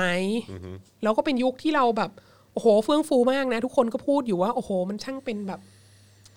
มันช่างเป็นยุคแห่งการ modernize ประเทศเราช่างแบบก้าวหน้า มีรถไฟมีเครื่องบินมีนั่นนี่โน้นอะไรเงี้ยแต่ว่าในทางการเมืองแล้วอะ เราเราเป็นหุ่นมากน้อยแค่ไหนเออ ก็ไปย้อนดูกันนะคะเออแล้วแล้วแล้วแต่คนจะคิดแต่ในความรู้สึกของเราเราเราคิดว่า เราคิดว่าเพียงแค่ว่า ไม่ได้ถูกเรียกว่าเป็นอาณานิคมอะมันไม่ได้แปลว่าไม่ได้เป็นหุ่นให้คนอื่นเชิดอือฮึหรือว่าในทางปฏิบัติก็อาจจะเป็นก็ได้นะ เออ หรือแม้กระทั่งในยุคนี้ก็เถอะที่แบบ จะต้องแบบ ไม่ได้เป็นอาณานิคมจีนสักหไม่น่ได้อยเป็นอาณานิคมใครเลย แต่ว่าจะต้องแบบไปซื้อเรือดำน้ำแบบจะต้องแบบให้เขามาทำรถไฟความเร็วสูง จะต้องกู้เงินนั่นนี่โน้นอะไรจากเขามาเนี่ยที่แบบเหมือนแบบเขาจะเอาอะไรก็ต้องเอาก็ให้เขาหมดอะไรเงี้ย แบบผู้ลี้ภัยมาประเทศเราเราก็ต้องส่งคืนให้เขาอะไรเงี้ย คือ คือเราก็ไม่ได้เป็นเมืองขึ้นเขานะแต่แบบเราโดนเขาเชิดอยู่ไหมอะแล้วถ้าเราไม่แน่ใจตรงเนี้ยเราอาจจะต้อง เออเราอาจจะต้องยั้งปากนิดนึงเวลาเราจะด่าปูยีอะไรเงี้ยใช่ใช่ใช่น่าสนใจครับนะฮะ อะโอ้โห นี่เราคุยกันมาเกือบ 2 ชั่วโมง นะครับผมนะฮะ เจ้มจนมากวันนี้นะครับ ทิ้งท้ายกันนะครับ อยากจะให้ทุกท่านนะครับ สนับสนุนเรานะครับ ให้มีกำลังในการผลิตรายการนะครับ ให้คุณติดตาม เนี่ยแบบเนี้ยทุกวันเลยครับนะฮะ แล้วก็ทุกๆ สัปดาห์นะครับ สนับสนุนเข้ามาทางบัญชีกสิกรไทยนะครับ0698975539หรือสแกน QR Code ก็ได้นะครับ แล้วก็อย่าลืมสนับสนุนเราแบบรายเดือนจะเป็นพระคุณอย่างยิ่งเลยนะครับนะฮะทาง YouTube Membership นะครับ กดปุ่มจอยหรือสมัครข้างปุ่ม subscribe ได้เลยนะครับ แล้วก็อย่าลืมกดกระดิ่งด้วยนะครับจะได้เป็นการเตือนทุกครั้งที่เรามีการไลฟ์หรือว่ามีคลิปใหม่มาให้คุณได้รับชมกันนะครับแล้วก็ทาง Facebook ก็กดปุ่ม Become a supporter ได้นะครับ อันนี้ก็สนับสนุนเราแบบรายเดือนผ่านทาง Facebook อันนี้ก็จะยอดเยี่ยมมากนะฮะถ้าเกิดสนับสนุนเราได้ต่อเนื่องแบบนี้นะครับแล้วก็ส่งดาวเข้ามาก็ได้นะครับ หรือว่าไปช้อปปิ้งกันที่ Spoke Dark Store ก็ได้ด้วยเหมือนกันนะครับนะฮะโอ้โห วันนี้ไหลๆเนาะหลายๆเนอะเราไปได้หลากหลายเรื่องราวมากเลยอะ เออนะฮะคือทีแรกก็วนอยู่ในจีนอยู่นะครับแล้วก็มีไปญี่ปุ่นมาเซาท์อีสเอเชียนะครับมีแวะเวียนไปฝั่งแอฟริกาและยุโรปบ้าง แล้วก็มีอเมริกามีอเมด้วยริกาด้วยโอ้โหเราต้นี่องแบบครบถ้วน around the world เหลือเหลือทุกครั้งเหลือออสเตรเลีย อะไรพวกนี้เออหรือแบบขั้วโลกอะไรอย่างทั่วเงี้ยโลกนะฮะแล้วก็พวกอเมริกาใต้เฮ้ยอเมริกาใต้จริงๆเราก็แตะไปเหมือนกันนะเออนะฮะเกี่ยวกับเรื่องของกองกำลังที่เขาฝึกกันเองนะครับผมนะฮะโอเค เพราะฉะนั้นก็คือสรุปว่า 2 อีก 2 อาทิตย์อาทิตย์หน้าเรอาทิตย์หน้าเออวันคริสต์มาสเนี่ยอีฉันจัดรายการวันคเดี๋ยริวสก่อนต์มานะสอ๋อ เอ้ยวันนี้อาสิทิตบย์หน้าแปดอาทิตย์หน้ายี่ห้าเราก็ขึ้นปีใหม่แล้วนี่ ใช่ว้ายตายแล้วใช่เออครับเดือนผมนี้จัดสองครั้งค่ะ โอเคนะครับ เพราะฉะนั้นก็อาทิตย์หน้าจะได้เจอกันอีกครั้งหนึ่งค่ะนะครับยอดเยี่ยมเลยนะครับจะได้หายคิดถึงกันเนอะนะครับนะฮะแล้วก็มาบ่อยๆก็ดีนะครับ แล้วก็เย็นนี้ Daily Topics ก็จะเป็นเอ่อพี่แขกอ่า นะครับมาร่วมจัดรายการนะครับผมนะก็ติดตามกันได้นะครับ รับรองว่าน่าจะแซ่บแน่นอนนะครับพี่แขกมาทีไรก็จัดหนักทุกๆ ครั้งอยู่แล้วนะครับนะฮะขอบคุณคุณ PP ด้วยนะครับ เป็น new member ล่าสุดของเราด้วยนะครับ ขอบคุณคุณ Punch ด้วยเอ่อคุณ Midnight Wolf แล้วก็หลายๆ ท่านที่ส่งข้อความเข้ามา คอมเมนต์กันเข้ามาอยู่กับเราตั้งแต่ต้นรายการจนจบรายการคุณ NV ด้วยนะฮะโอ้คือผมอ่านอ่านชื่ออาจจะอาจจะไม่ครบทุกคนนะครับแต่ว่ากราบขอบพระคุณจริงๆนะครับสำหรับแฟนๆทุกคนมีคนถามว่าพี่แขกมากี่โมง ก็ประมาณ5โมงโดยประมาณนะฮะต้องไปเรียกนางนะนางชอบเข้าใจผิดว่าห้าโมงครึ่งอะไรใช่เงี้ยคราวก่อนบอกว่านึกว่าหกโมงเออเราก็ไม่ใช่พี่ คนคนละคนละโปรแกรมกันกับ Voice ค่ะครับผมนะฮะโอเคนะครับวันนี้ขอบคุณทุกท่านมากนะครับขอบคุณอาจารย์วัฒนาด้วยนะครับค่ะเจอกันสัปดาห์หน้านะครับ ผมนะฮะวันนี้เราสามคนนะครับลาไปก่อนนะครับ สวัสดีครับวาสนา alive.